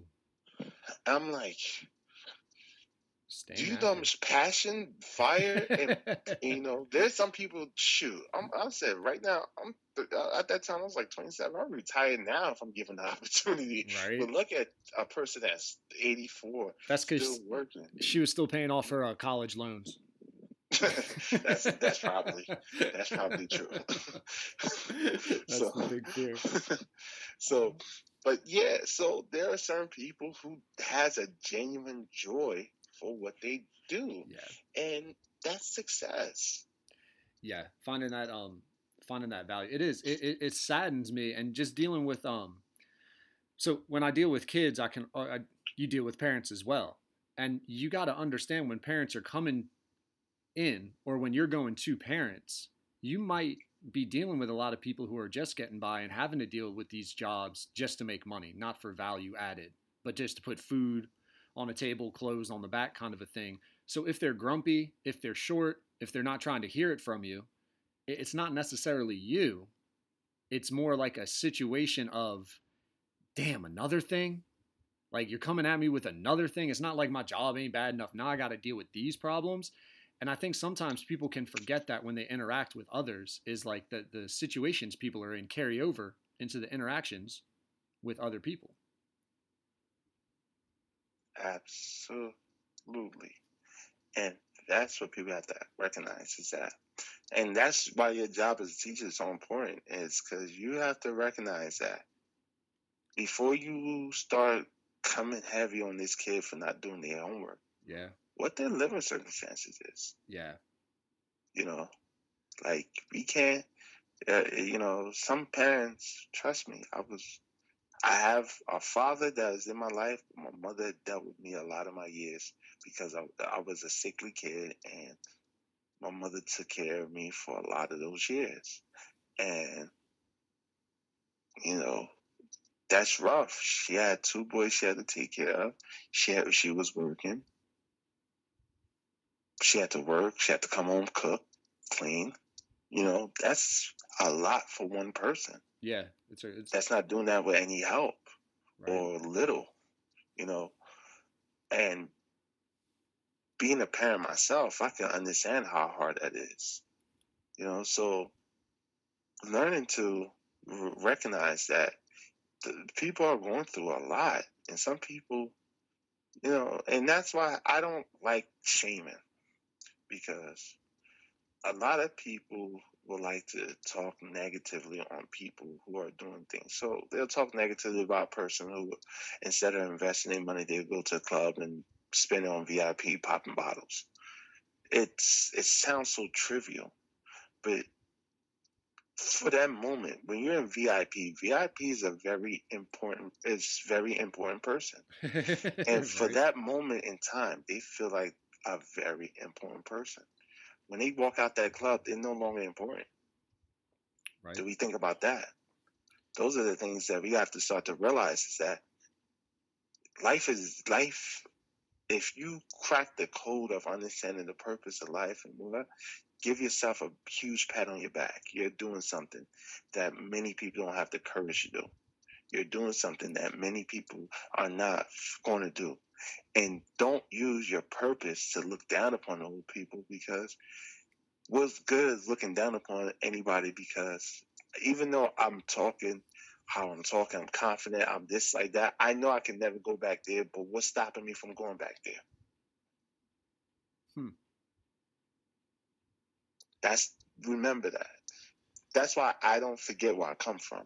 Right.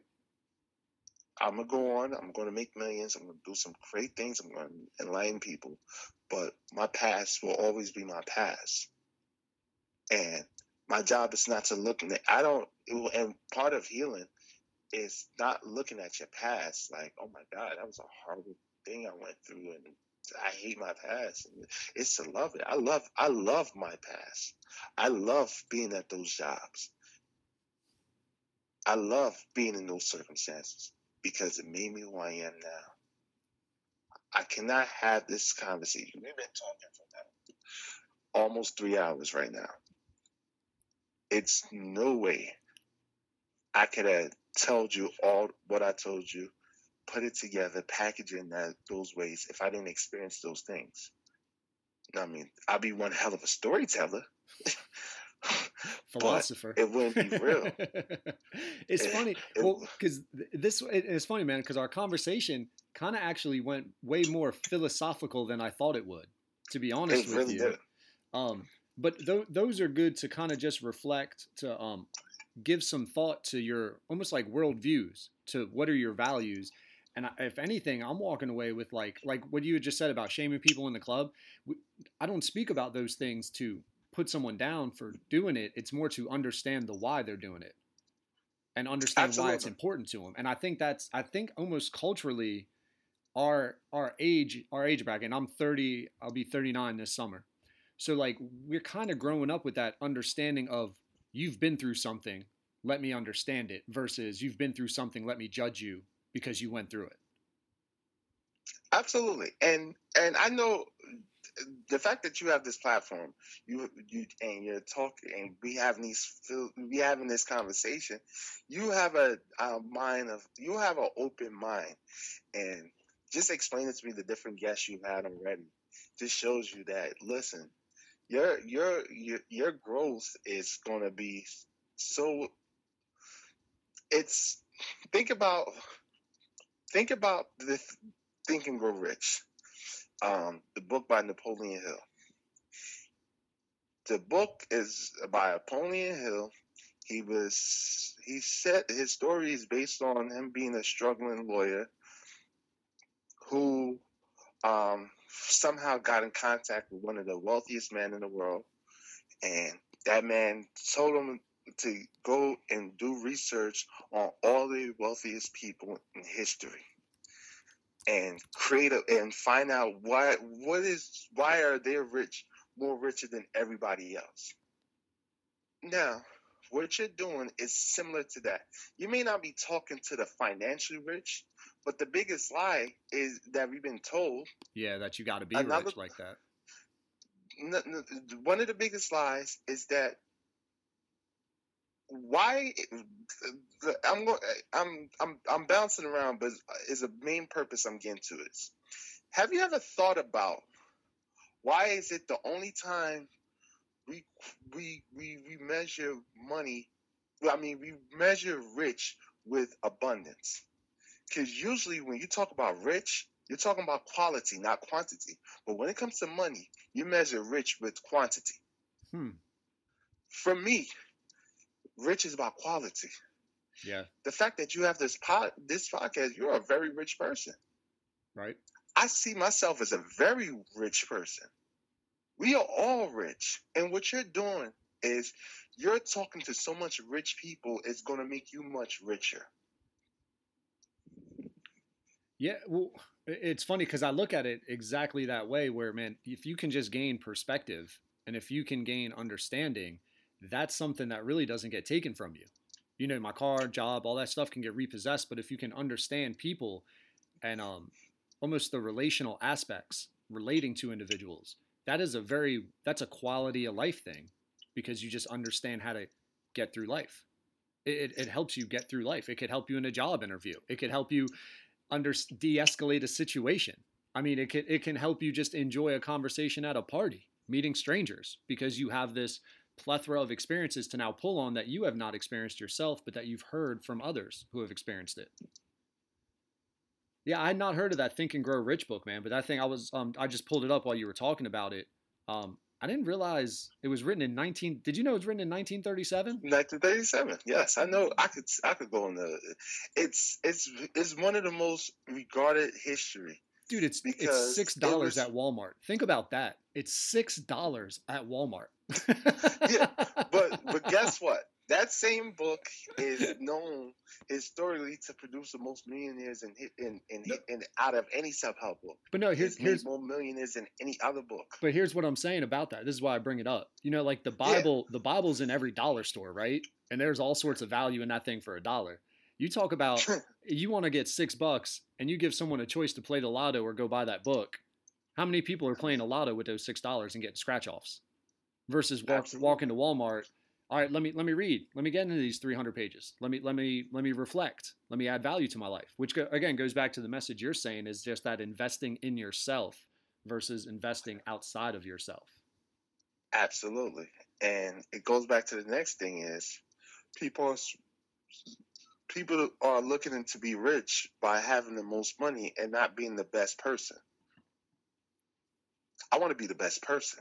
And not to be the best and being the best person doesn't require you to be better than everybody else but being the best person just means you're being the best person you can be. So yeah. i look to be that's my rich. You know i have money aspirations. Don't get me wrong but i have character but more above all of that is character aspirations because the money's going to come as i grow my character right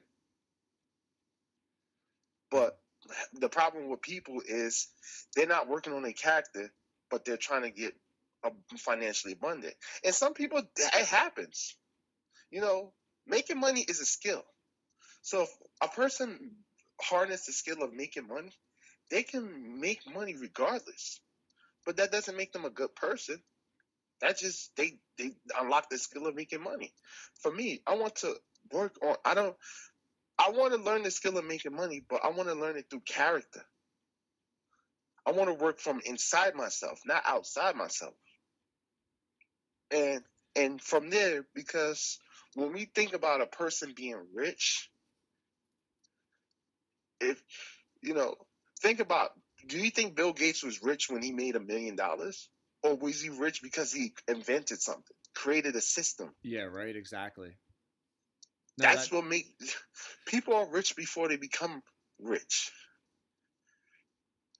So and when you when you and it's funny because my mom just went here when you're saying thinking of people, um, and being a person of character.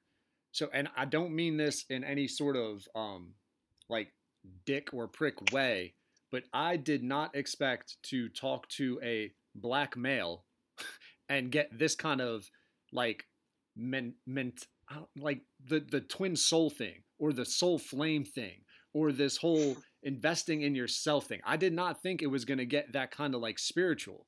And what I'm wondering is do you find it is it normal to be I shouldn't say normal. I don't even know how to ask it without even coming across as a dick. But it's it, it's it, it's not on par, right? It's not on par for what you would think of a black male to speak on and to want to make a living on. At least I don't take it that way. I, I would almost take it more like stereotype would be like gospel. You should grow up to be a preacher, and that's how you can change a word.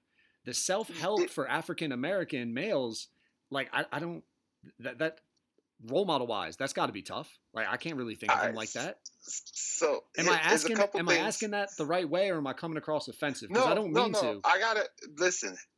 As a per, I I understand what you're saying Yeah, I just don't know how to say personally. it or ask it. But my job, but uh, my job is to clarify. So for anybody that's listening to this, you ask a very honest question with no ill will. But in these times, people may take it that way because Yeah, going no through doubt. some race relations now is very prevalent. So it's my responsibility to to tell you one, I, I take no offense to what you just asked. You asked a very honest question. I'm gonna answer it to you as honest as, as I can. So I would tell you this. One, I don't identify myself as African American. I don't like that term personally. Oh, really? Yes. That's a whole dip. That's a bag I might get to in a few. But that's a conversation we'll get to. But um um but yeah, so but I am a black man. Let's make this very clear. Let me make that very clear. I, I identify as a black man. I just don't like the term African American because I'm my family is from Guyana, which is a country in South America. So I am a Guyanese American And- Uh, the reason why I use to use these terms associated is because you have close relations of that. If you're born in America and you are six, seven generations in America, just because your skin is dark, you shouldn't be associated with another group of people that mm, you have no connection to. I know African Americans, people who came from Africa and lived in America, or who was born in America and have African parents. They are real African Americans, and we, you know, and it's it's so complex. Don't want to get into that too deep. But to answer your question, as far as getting to self help and recognize is this: the reason why is because of those reasons. As a black man, as a black man in America is every reason why it's important to get into self help. It's every reason why. Because you have to understand that one, race should not be a barrier for doing whatever you want to do in life. Because the reason why we're having these luxuries of life is because there were people, great people who, who broke those barriers for us. So it's important for me to break barriers for the next generation because that's something that's in my book is I'm benefiting from the the the the fruits of the labor that was done by the people that came before me. So it's my job to do what I need to do so the people after me can enjoy those fruits the way I enjoy these fruits. right. That's one. Number two, it's important that just because you you're, you're you as a black man, I need to make I don't. I, I, I unfortunately, religion is associated. Christianity is associated with being black, but that was the religion that was given to us by slave masters. Mm. So, uh, it's to recognize that you don't have to necessarily be a Christian and not, but and but still have a relationship with God, or however you describe the universe, divine, um, divine, divine energy. I always like the term divine energy or divine creator. But you can have those relationships without having to subscribe to those ideas. It's to show that working on yourself is more important than working at a job. Jim Rohn said that, and yes, it's important. That applies to all people. Race is only an illusion because it's just the difference in skin color. I cut your, your I cut you. You still got red blood within you. Your heart beats a certain. Your heart needs a rhythm for it to beat. If it beats out of rhythm, it messes with your body chemistry, and you could die. And that's everybody. and that's everybody. So reality is, we are all. One of the re- one of the best quotes I heard yesterday from an older gentleman I was having a conversation. He said, "We are we are we are all equal, but not created equally." And that means that though we all have these powers within us, we all have the same thing. The powers I have in me, you have in you. It may be you may have different skills, but the things that goes into those skills are the same thing. The same thing that made LeBron a great basketball player is the same thing that made um, that made uh, the the owner of the uh, owner of his team become great. You know, the same thing that made LeBron a great basketball player is what make Bill Gates who he is. The same thing that made LeBron James a great basketball player is what made um is what made Steve Jobs who he was.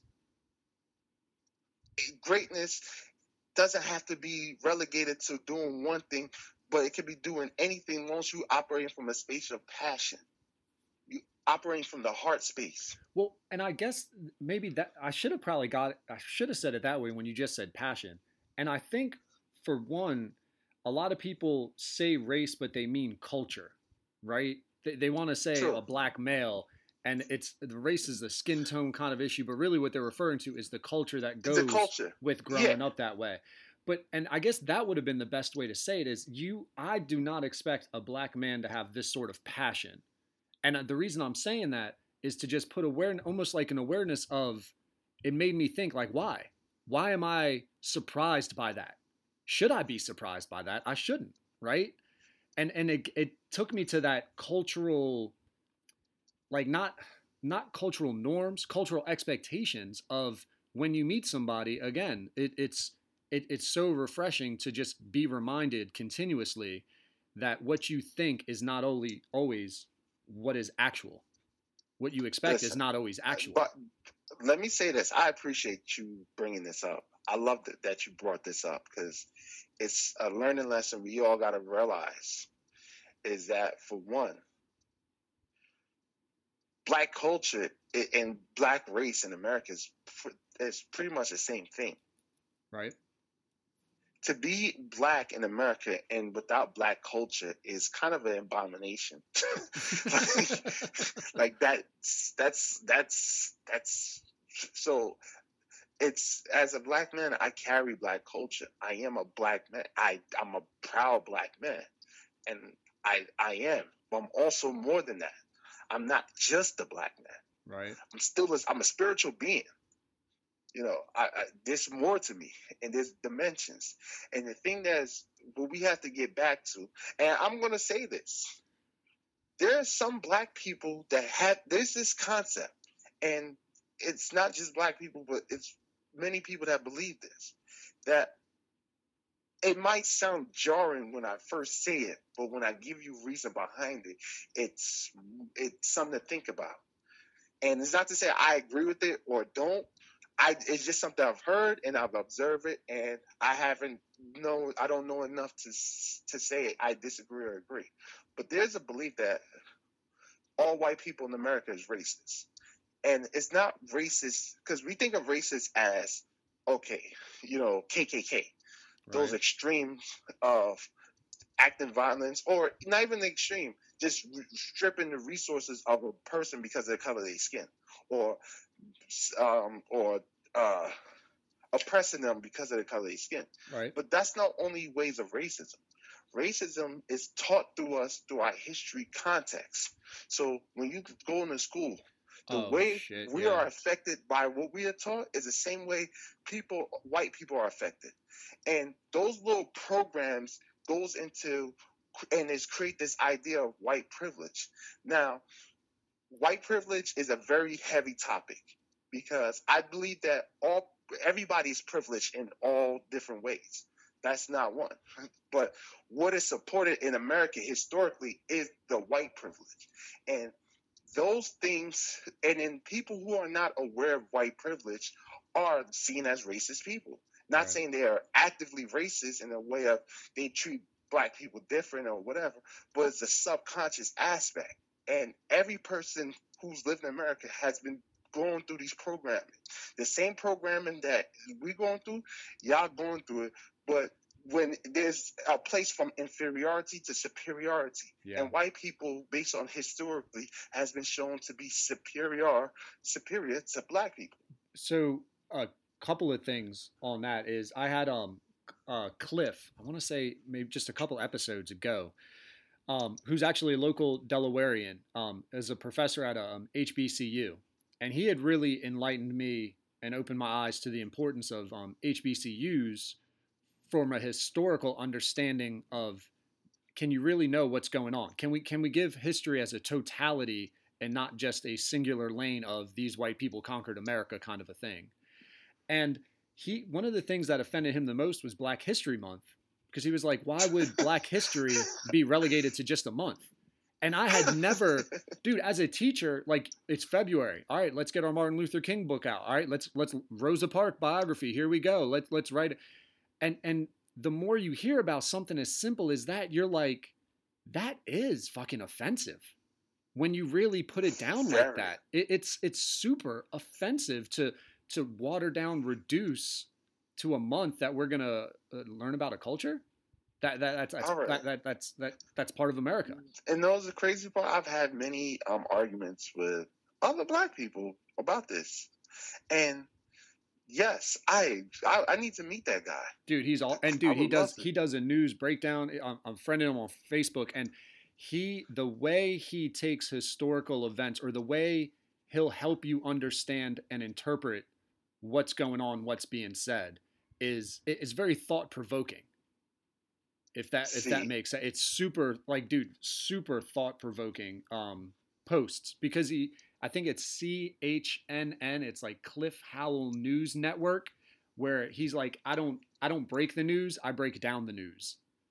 And i'm like Mm. man i fucking love that cliff. Like that that, that just talking to him was it, it helped me to understand again that white privilege that you're speaking of it's it's very hard to realize that until you actually get told that like I, I I'm I'm almost 40 and I was ignorant to it. I had never I had not given it a thought until he said it and then that shit struck me. I was like, "Wow.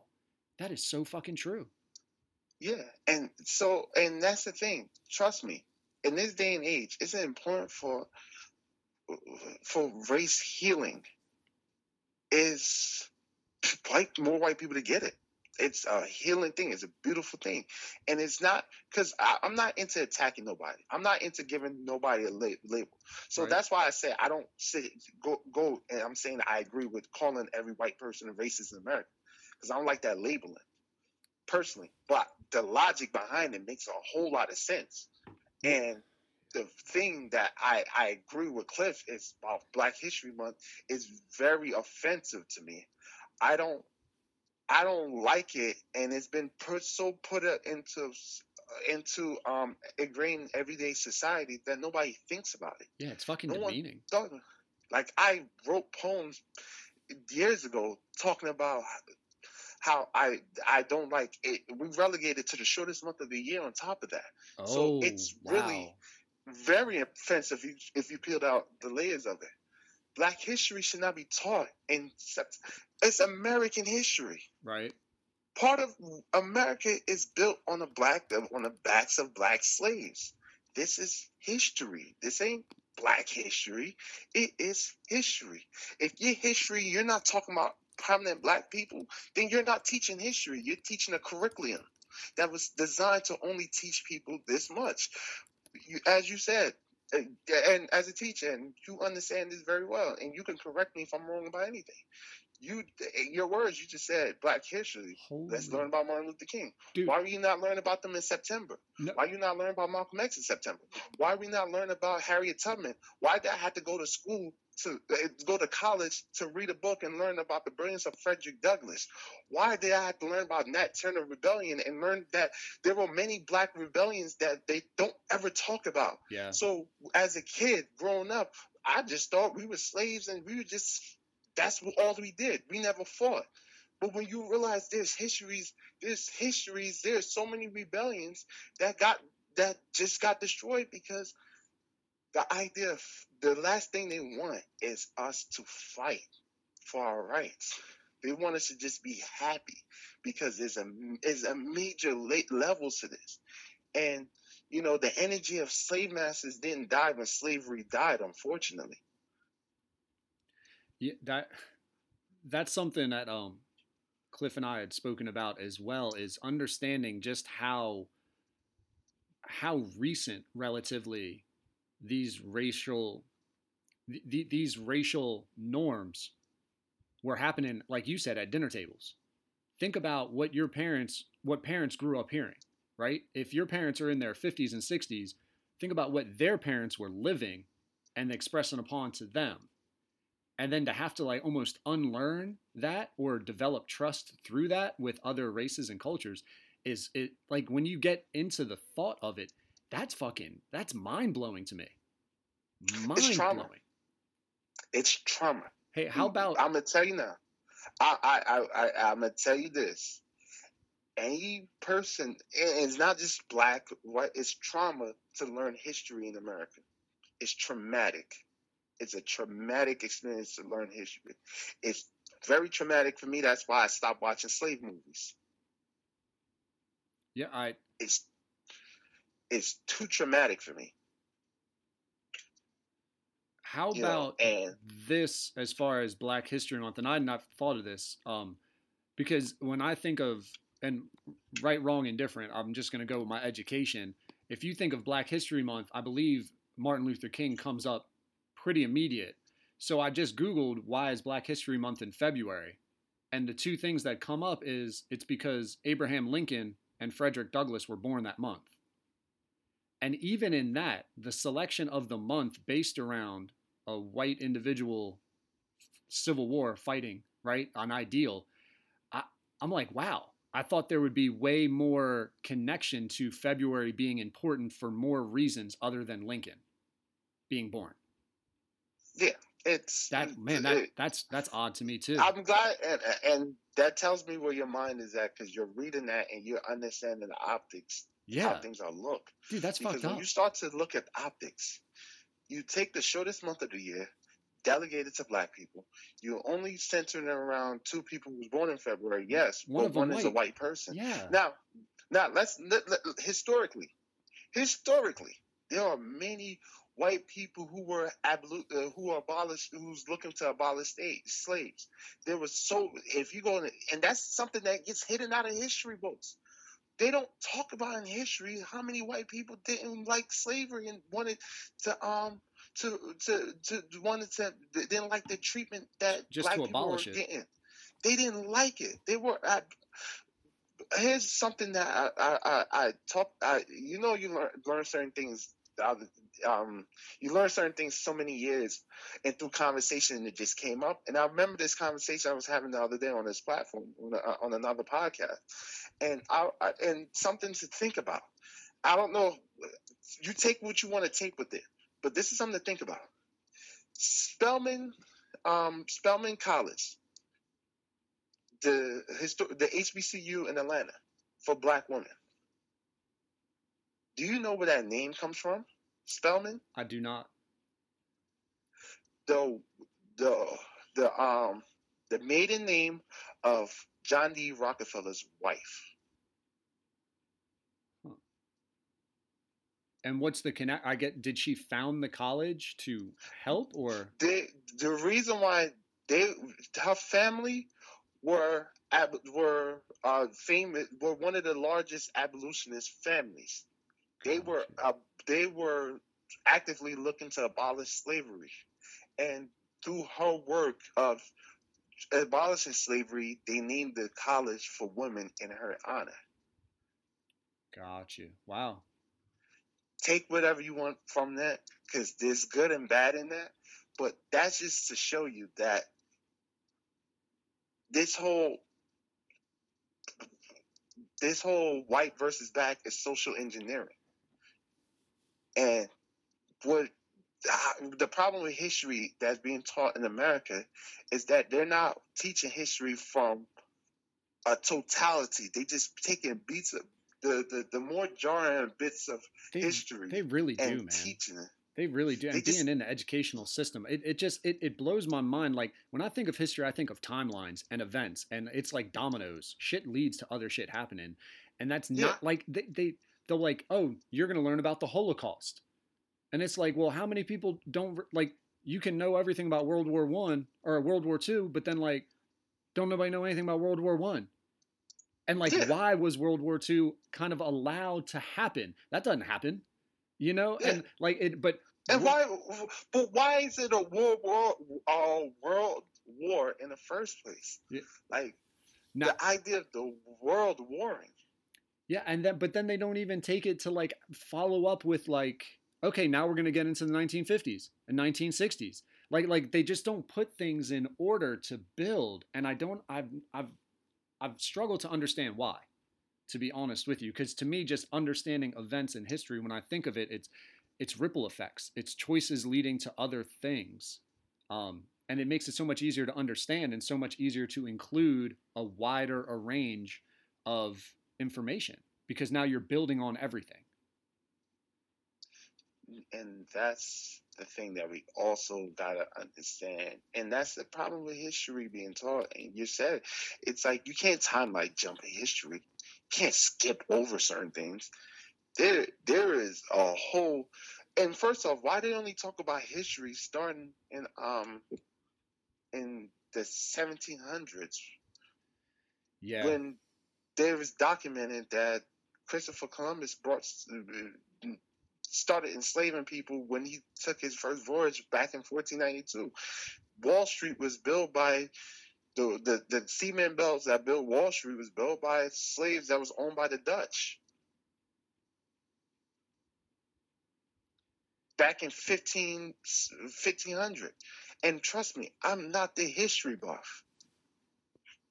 I just happen to stumble upon information as I keep trying to answer questions to things Right. that don't make sense.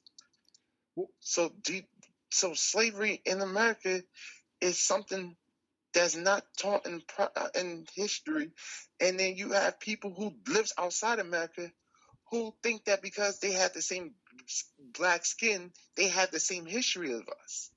Mm. Unfortunately, that's not real because America is the capital of racism. Racism exists all over the world. Oh yeah, I mean it's always it, if you go And, and don't get me wrong, and, it, and it didn't start in America. no, it didn't start in America. it's almost Let's a not that- human it's it's a humanistic trait man because like even just reading about the cherokees and um it reading about things that were going on in the 1600s as america was expanding not from the east coast european view but from the native americans who were already here they were fucking savages to each other enslaving each other like if you weren't a part of their tribe and you go basic Bible history, right? What what was Moses all about? Setting his people free. Like they were they were slaves. Absolutely. So like I, I it's it's a weird human quality where we want to it's like something in us wants to just dominate or take over even though you're another human, you want to dominate and take over someone who's not a part of your tribe or a part of your culture. It, it's always baffled me. Yeah, and it's if you look at history, it's so the slavery is something that we go into slavery today. the slavery is, ex- exists today. It's just in different forms. There's always been different forms of slavery. The the one thing I always share that the opinion I always said is that America was displayed the worst level of, of history because of the idea that we were just someone's property Yeah, that's and just not all slaves are someone's property. As um, American slavery, slave masters treated American slaves as property that you can just do whatever you want with it. If you feel like breaking it, you can break it. If you feel like scalping it, you can scalp it. You can shape it into however you could do that. yeah, there's trade like it, there's it. like it's a there, commodity. there was a there was a drawing video of somebody was was it was this old chair and when they rip up the fur off the chair they can see scalp of wool hair the the wool hair inside of it for padding like hair of a black person oh my god. inside a chair. And I'm like, oh, wow. So if you think about the human in this, that type of level of slavery, I would contend to say has not been on a mass scale that's happened outside of the Americas. Now, don't get me wrong, in those dark ages, they were doing some cruel things to each other, but as far as modern day, that's not considered modern day.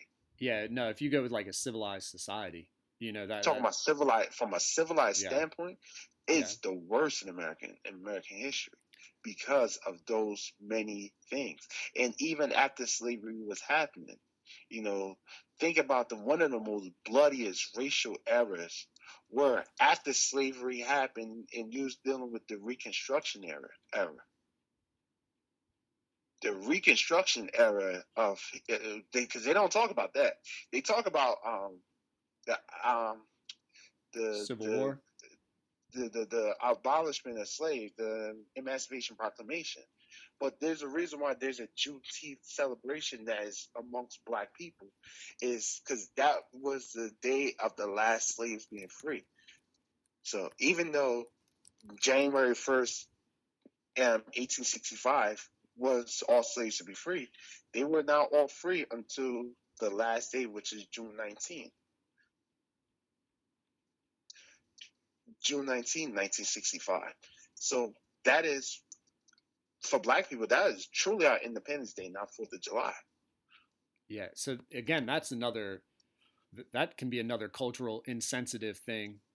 You know, when when you talk about white privilege, going to Fourth of July kind of a thing, and thinking about Yeah. what that means, is that really an Independence Day for people who had no rights that day, Absolutely. right? Who And weren't even in the Constitution that was getting fought for by name and didn't have the same value. Three fifths, right? Yeah. Yeah. And- I mean, it's And the say, and and those the sad thing is they Yeah. have never amended that that three fifths of a man in the Constitution. Yeah, it's it's baffling. So I was reading a book about that when the founding fathers were coming together writing that.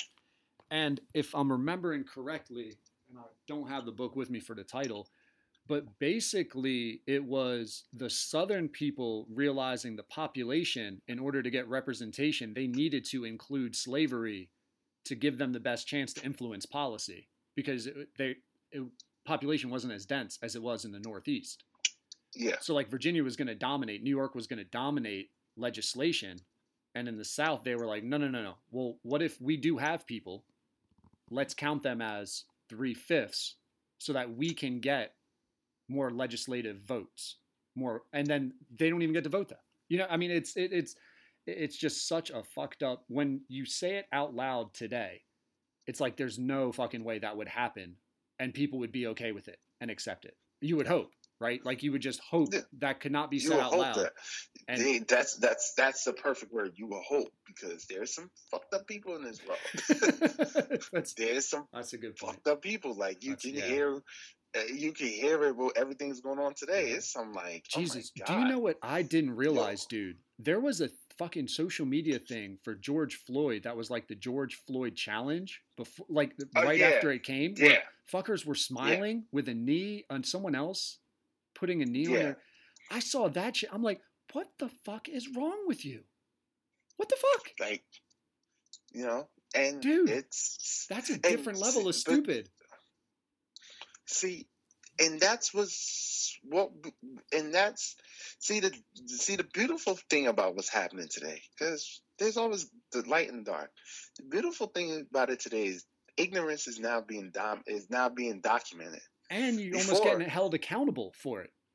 Yeah, yeah, you yeah, like before we couldn't document the ignorance. Think about it. Before the George Floyd situation happened in Central Park, Oh, the dog lady. woman That that's the- stupid. uh, I'm God, that, yo, thank God he recorded. He thank God he had sense to record. dude. When that, I mean, when when that woman's like, and I'm gonna tell them you're attacking me. Like, Yes, what- what- she what the says it on camera what she's going to do. What a number one, And what she- a dumbass. And then he- here's the great irony: he's a fucking bird watcher.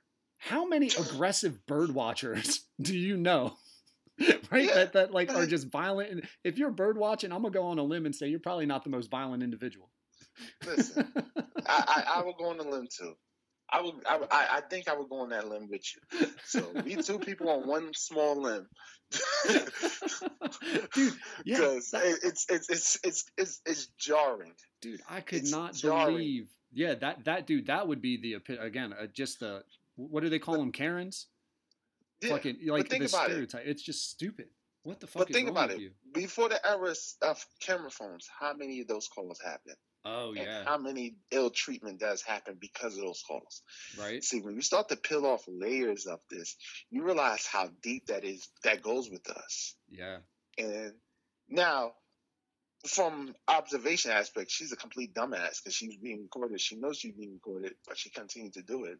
yeah, And now you want to apologize, yeah. right? Right. Um. it- It's it's um It, it's exposing, that- man. Because, but, and I think that's what people are, people and culture, society, hopefully, is understanding. It's exactly what you just said. Is how much and how long has this been happening that's been undocumented?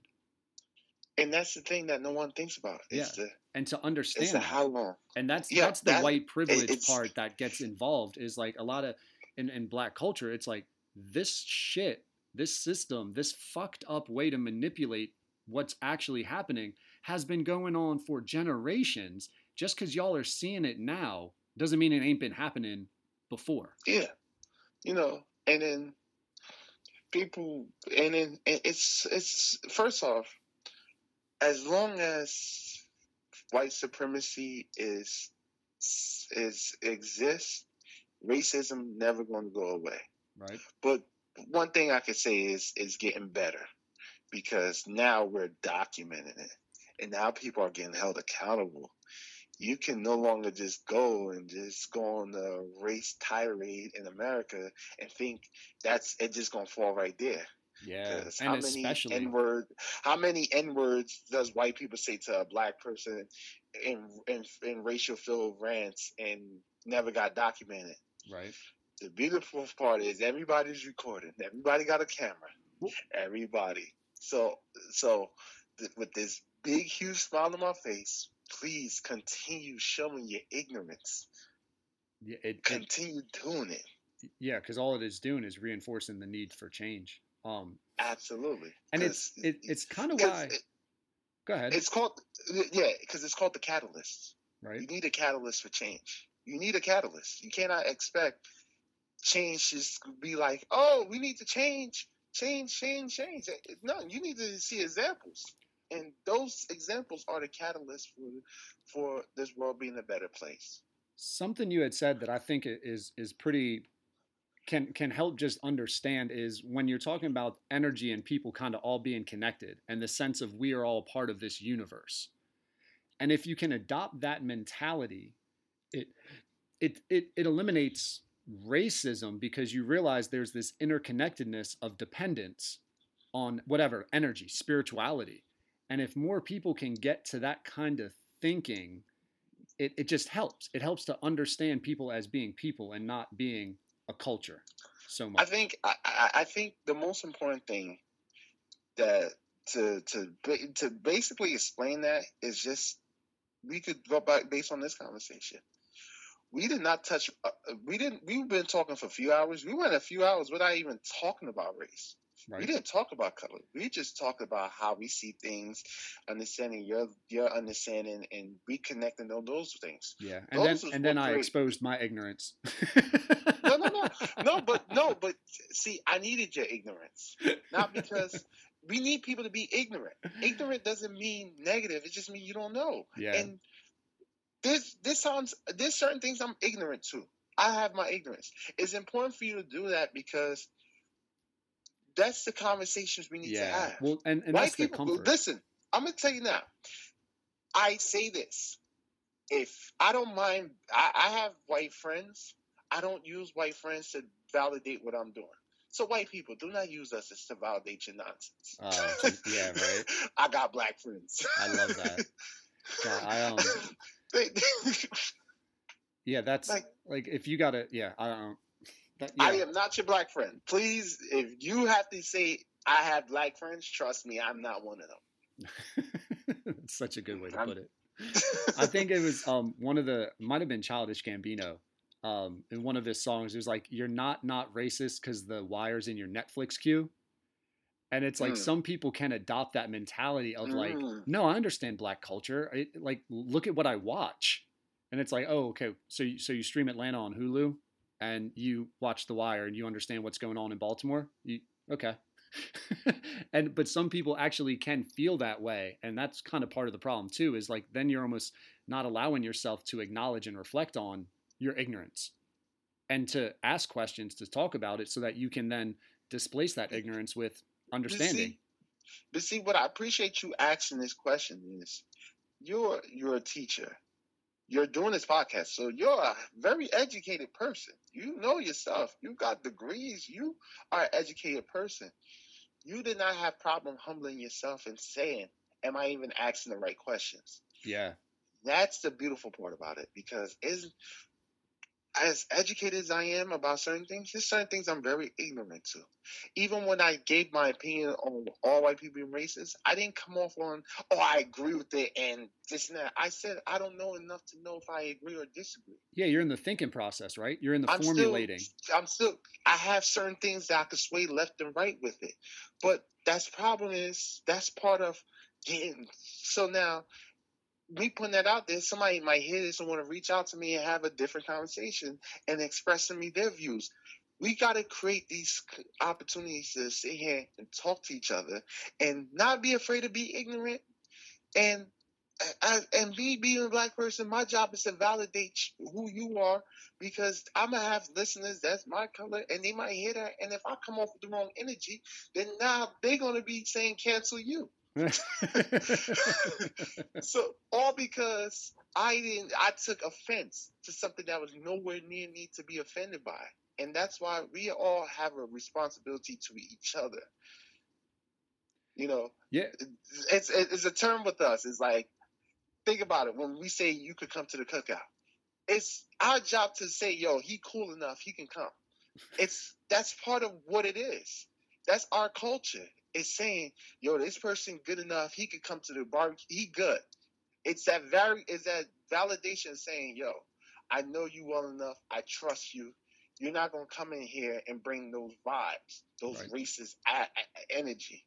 You know, you you know, and that's the thing because we all we all can can add to that energy of racism because there there was a, a point in time when I thought black people can't be racist, only white people can.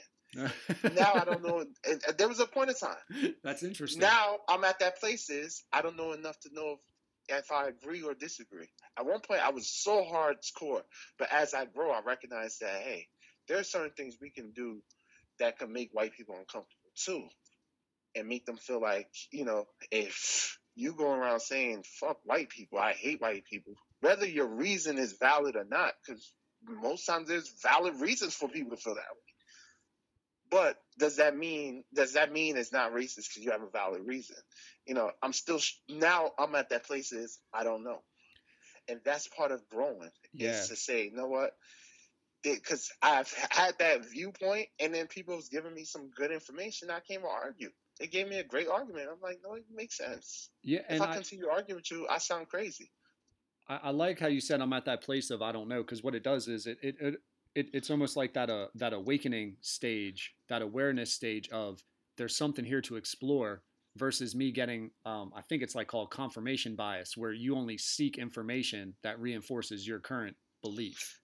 Absolutely. And And, I think that's I- part of That's how you grow. and and that's part of growth Yeah. is because we, we we tend to realize that we take we it's called programming is a very easy thing to do. I can get 10 people to say the same thing I'm saying and you're going to think it's facts. Right. You know, just because you spoke to 10 people that you trust and you know, and we all saying the same thing. And in your mind, you're going to think, no, that's real. That's what it is. Because Yeah. y'all 10 say it, I, I'm going to run with it. And realize they probably the only 10 people that think that way. yeah, You right. know, well, exactly. That's that- part of programming. Is it starts with ten, it becomes eleven, it starts to spread, it starts to spread, and now you have a whole bunch of people thinking one way against another people who think another way, and now there's this. Being that neutral state of I don't know. of openness without is a powerful offense. position that many people many people who are not on this level cannot stand.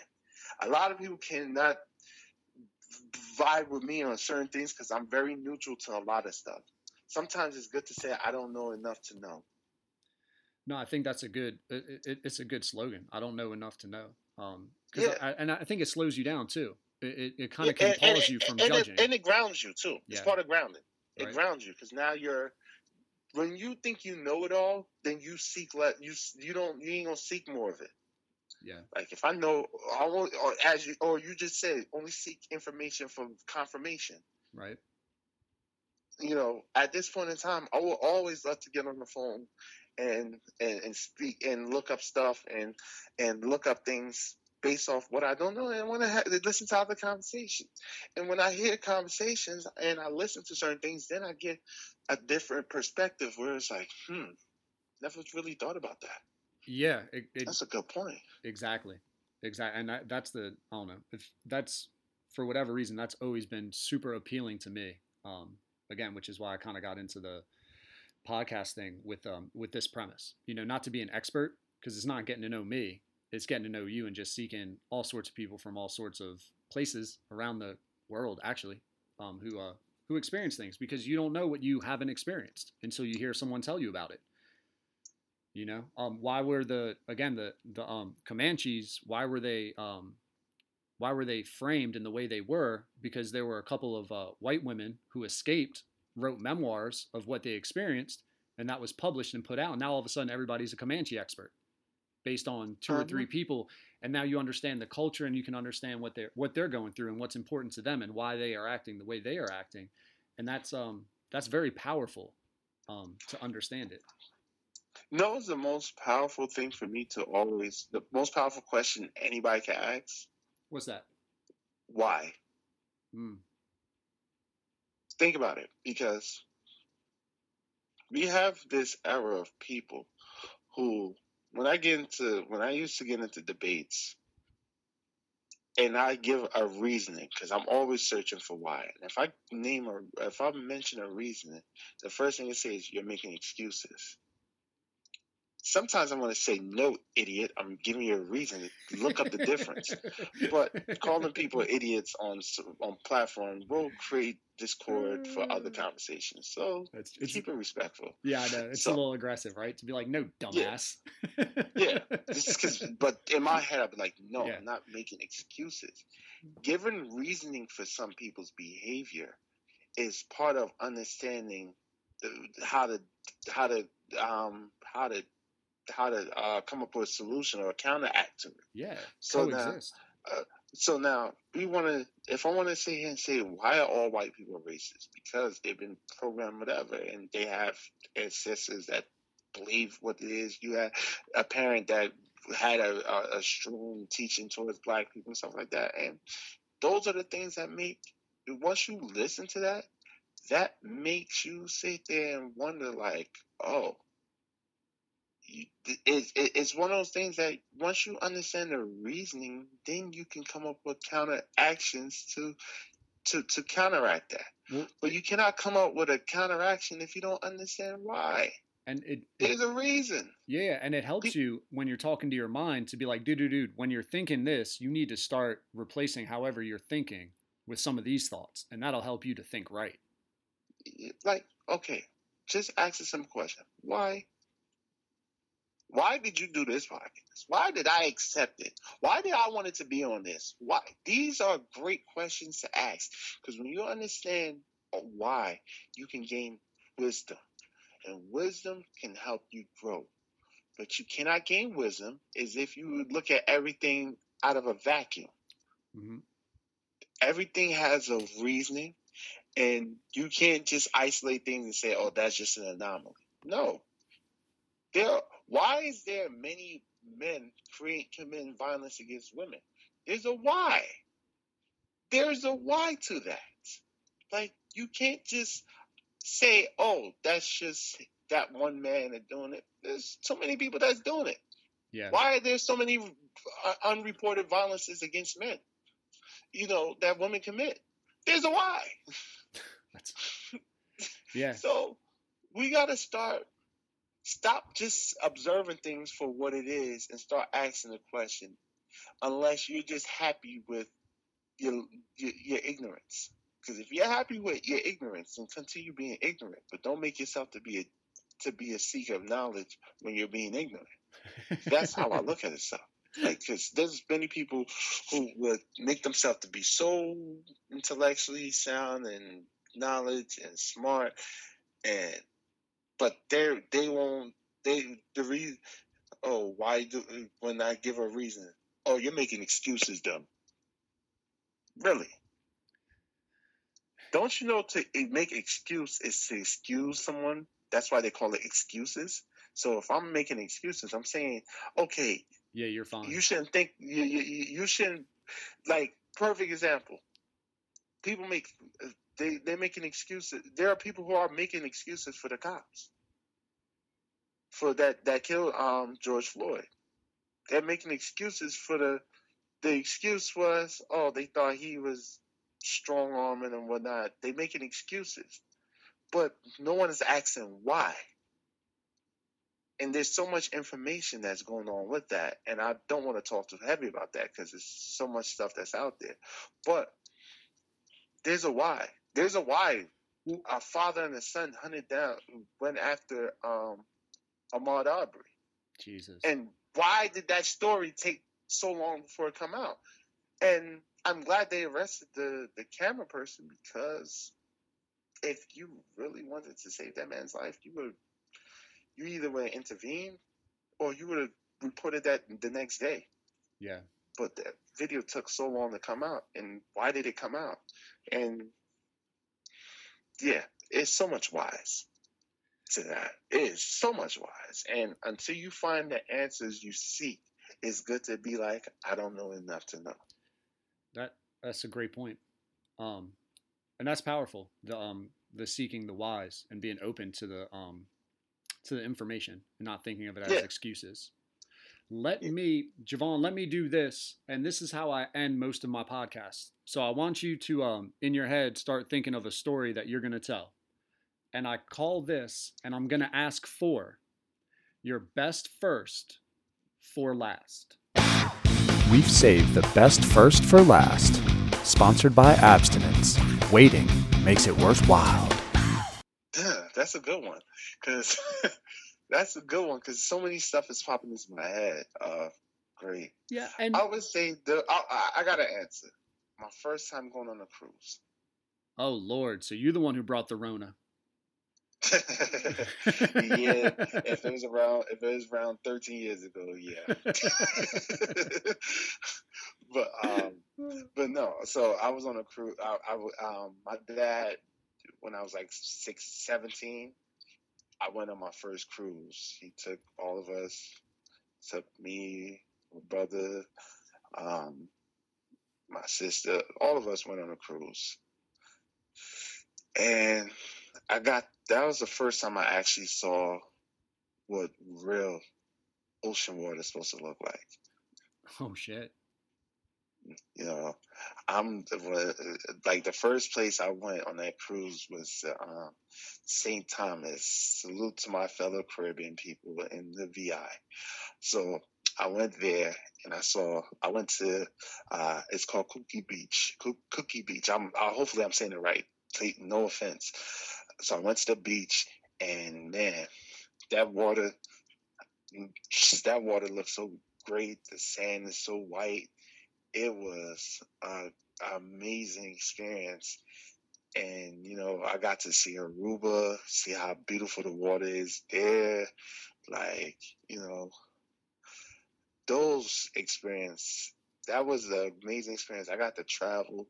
I got to be on the ship. I got to meet kids of my age and interacted. And trust me, that was at 17 years old that was a full life ex- that's a full life experience i could carry on for the rest of my life that memory yeah so is it just starting to understand kind of how big and how different the world is in different places Absolutely. for you and, and so so yeah so that was my first actual official travel now vacation for me living in new jersey newark was to drive uh, take a 10 hour drive to um, Canada where my aunt lived in, Tor- in, in the Toronto area. Okay.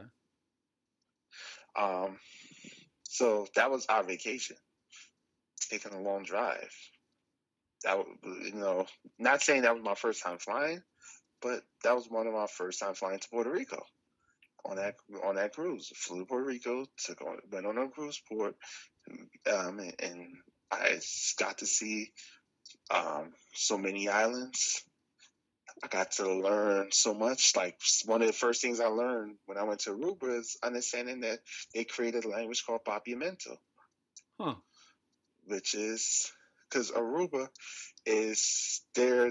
It's part of the ABC Islands, which are islands that were that was owned by that is owned by the Dutch, which is Aruba, uh, uh, Buenos Aires, uh, Buenos Aires, um, and Curacao.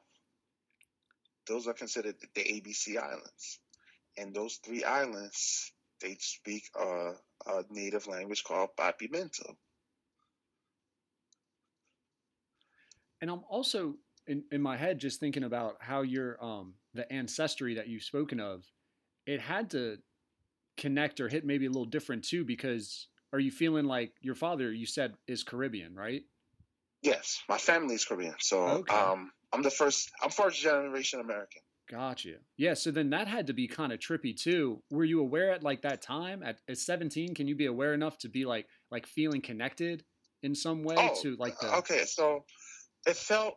I felt like I was home, and when I say like it felt like being aware that I was Caribbean to see the Caribbean, it's like damn, this is this is this is that was my love for going that's why i love the caribbean. I love going to the caribbean. I love going to different islands. I love the caribbean. Like that opened my love for caribbean.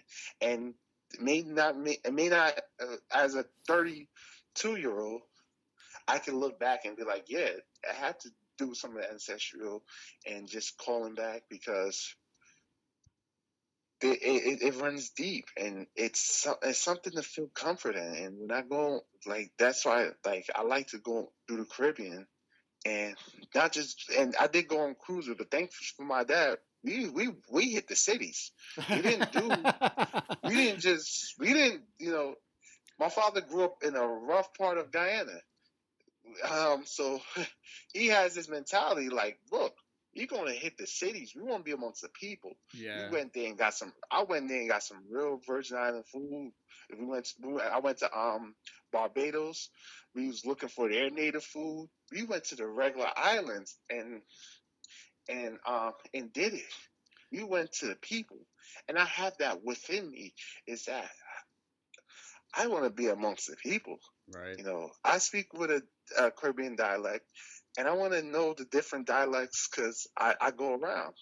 Like I can un- like because my being around a lot of Jamaicans, I could understand Patois, which is what they speak.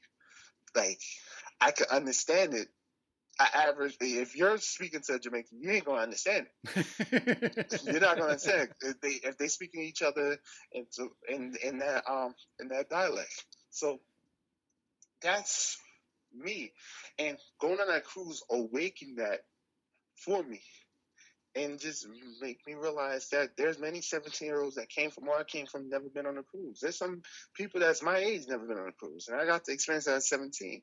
Right. Uh, dude, I, I love when you're like, we went on the cruise, but we hit the cities. And so many people get so fearful to stray out of whatever the resort or like the the, the, the beach that gets docked on, right? Or they just want to do like with the guide for like the pay whatever money and get the real experience kind of a thing, but it's all marketed and packaged. They're not they're not they're not like walking down and just enjoying where local people how they live to understand the culture, to really embrace it. That's awesome Yeah. that your pop that's awesome that your pops had the balls to do that. Absolutely, and I'm grateful, and and it gives me that same courage. It's like, yo, you can't be afraid of your people. Right. Like, you can't. Like, I and I take that everywhere with me. If I'm going, if I want to go to Chicago, now I'm gonna make sure I have some right people right me. But let me go to these areas. Let's go to these areas because you can't be afraid. If you're afraid, I grew. That's one thing that instilled with me growing from North New Jersey is having that fearless idea that if I could grow up here, I, I'm part of every hood, and maybe I may not been from that hood, but I have enough understanding of the hood to know that I can go in any hood and be comfortable, not because I'm some tough guy, I'm trying to do that, but because I have a mission there, I have a purpose there, and I'm only gonna come there if you have a purpose. Anybody that grew up in the hood knows that mentality. You only go to, to a, a hood if you have reason to be in that hood. That yeah, it's and I, I don't That's- have and it, again it's it's almost like an empathy where you want to be like yeah I get it but I I, I can't get it because I didn't grow nah, up there. It's different. But, It- but it's what I'm thinking is there there are cultural or environmental universal truths that different people who grow like there's a country club mentality that people who grow up in one country club can now understand how to act in any country club because there's social norms that are almost Yeah. universal. Absolutely. Yeah. Like, like if you see a group of people running, you don't go over there and find out what they're running I, from. that's, that's one of the stereotypes that I, that I always love. Like you just see a crowd, and then like the joke is like, "Why is the white person asking why and looking? Like just take off." yeah, yeah. It, it, it's, it's those. That that's It's not like the time scary- to ask why. it- it's like the scary movies, and they had the token white person that's about to get killed, and and you know they walk into the house and like, is anyone here? I know exactly. Is, is somebody here? Um, Like they're looking to get killed Downstairs it's with the candle. no and I'm doubt. like, yeah, I know whoever wrote this is not from the hood. Because we walk in and we said something that ain't right.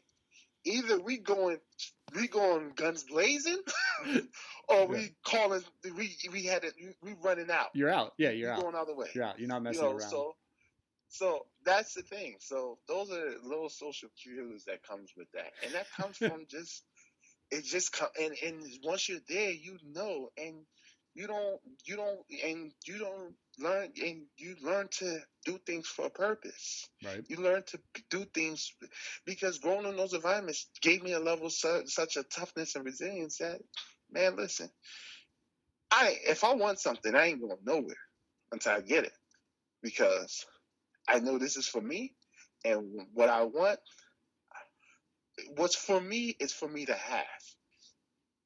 Hmm.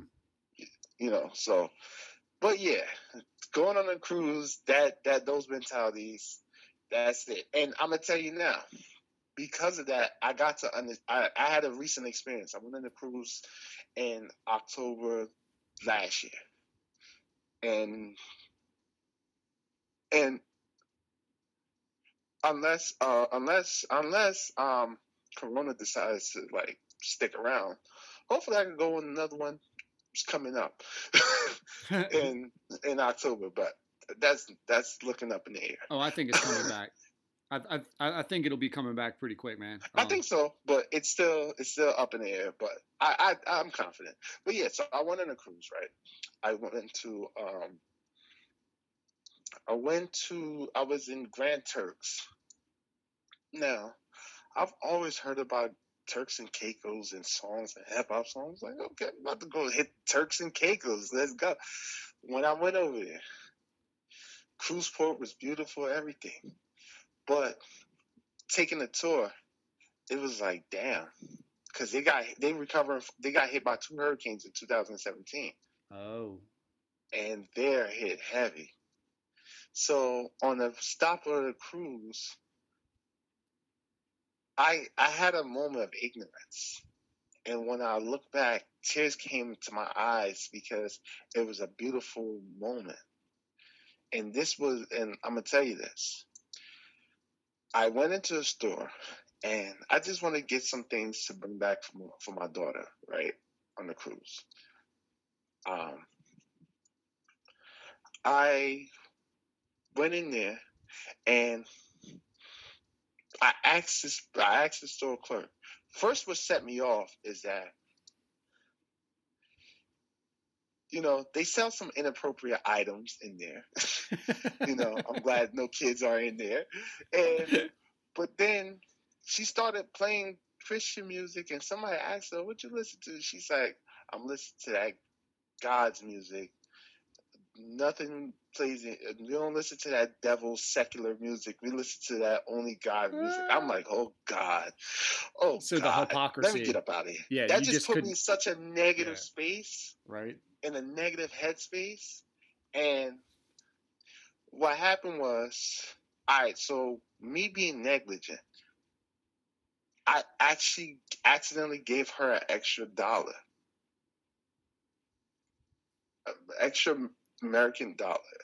Okay. When she's like, oh my God, God has blessed me. You know, you're the first person to give me extra money. And I'm in such of a what? What the fuck is going I was already in the negative headspace, so I'm just like, okay, just take it. Let me get up out of here. I didn't mean to do it, but there you go. You're welcome. I was just in that space. Only when it hit to me, only when I left, it hit me like, damn. I was, she was praising me. I didn't do it, but that dollar meant so much for her that she was just praising the Lord. She was such in a grateful mood. I'm like, how hard does she have it? And then she did Oh. explain to us that she's originally from Dominican Republic, but she's going through there. And it made me start thinking about how tourism, the lack of tourism, hasn't helped. And how, even though I didn't get this grand view of Turks and Caicos that I thought I was going to see because of the hurricanes, how the fact that we spending money just to take the tour is helping them Right. and realize that we are i just gave to a person that person just grati- gave me the biggest gratitude instead of being in that great space i just allowed something that has nothing to do with me put me in a negative space Mm. and that was a learning lesson i took from that because maybe if i observed that good feeling i could have manifested that into other things you know so that's a lesson i had to learn as a young man on this path is that everybody's gonna feel how they feel. Don't allow, don't allow yourself to get in a negative headspace, you know. Because when she just did that, I was like, wow, I didn't even mean to do it, but it's a reason why I did it. And maybe, and now just makes me going to deliver is just to give an extra dollar to any type of um business that I go to. Just pay an extra dollar. Give tip them Right. give them give them something to feel good because being in America, just there's so many privileges we have. Like people who are po- there are there are poor fat people. Yeah. That's so true. Yeah, like like shoot in America, you know, um, there like until you see a shanty house, you know, where or like Brazil they call them favelas. Never been to Brazil, but it's these shanty homes that they have. When you see that and see how people really living, Yeah. you start to recognize, damn, my project building ain't that bad. Right. But th- that trailer house, that trailer home ain't that bad. Yeah. I got running water. You know, Yeah. there's people that got a, you know, going to Guyana. I, I saw when they mean that people fetch bucket to bathe, where they put water in a bucket in these heavy buckets, and I seen a, a, woman who who was as thin as thin, got these two heavy buckets walking in because she's about to go bathe in her yard. When you see that, you recognize how much, how good you got it. I think, I think that's a great image to end on, Javon. Yes, I um that, that Yes, was great, man. Thank you, um, dude. It was so good getting to know you and um your philosophies, your outlook on life. It was uh, I really appreciate the three hours of time on this early morning, man. Um, I really do. This is giving me good energy, good vibes to go on and start my day. And I'm gonna be honest, I did not expect to be on the phone with you for three hours. And right? I'm so grateful that I was able to lock in, have this honest conversation, and without no distraction. Right. And no distraction. My phone is not near me. I'm in my room. I'm in a room locked in, walking around having this conversation. Yeah, it can put you in like a unique headspace, right? Because how long? It's almost like jogging a marathon without listening to music, kind of a thing. Like, Yes, It- and this time, and this times, I just took a peek at my phone just to see how long. I'm like, wow, we're talking about a lot of stuff, and I'm such, I'm grateful for this conversation. Hope we can have this again. Yeah, absolutely, and stay connected because I definitely want to reach out, and we could do. uh, Hopefully, we could do some other stuff. Yeah, man, absolutely. Um, I'm around on social media, whatnot, and you know, I'll tag you and all that stuff on it, man. But um, Absolutely, yeah, I appreciate it. It was great getting to know you, Jamal or J- Javon. God, I said Javon. Javon. yeah, I know. I, I three Javon. hours. My tongue's getting heavy. Yes, and before we go, yes, my book is called Level Up: How to Start Living Your Best Life Now. Level up. Yeah, man. You know what we'll actually do? Um, we'll put that into the description when I um describe the pod. So at the end of the timestamp, we'll put a little link in there. I gotta get better at doing that to helping people promote themselves y- too. Yeah, absolutely. And I'm gonna help. Uh, I'm gonna send you all the information. And I wanted to put it in this because I was referencing the book and I never said the name of it. Yeah. So, well, I wanted tried. I sure- tried to lead you to it, man. I think I asked, was that the title? And that was your time. That was at Yeah, the. That was I- at the I- I 120 kinda- mark. I kind of. I, I don't know why I didn't, but.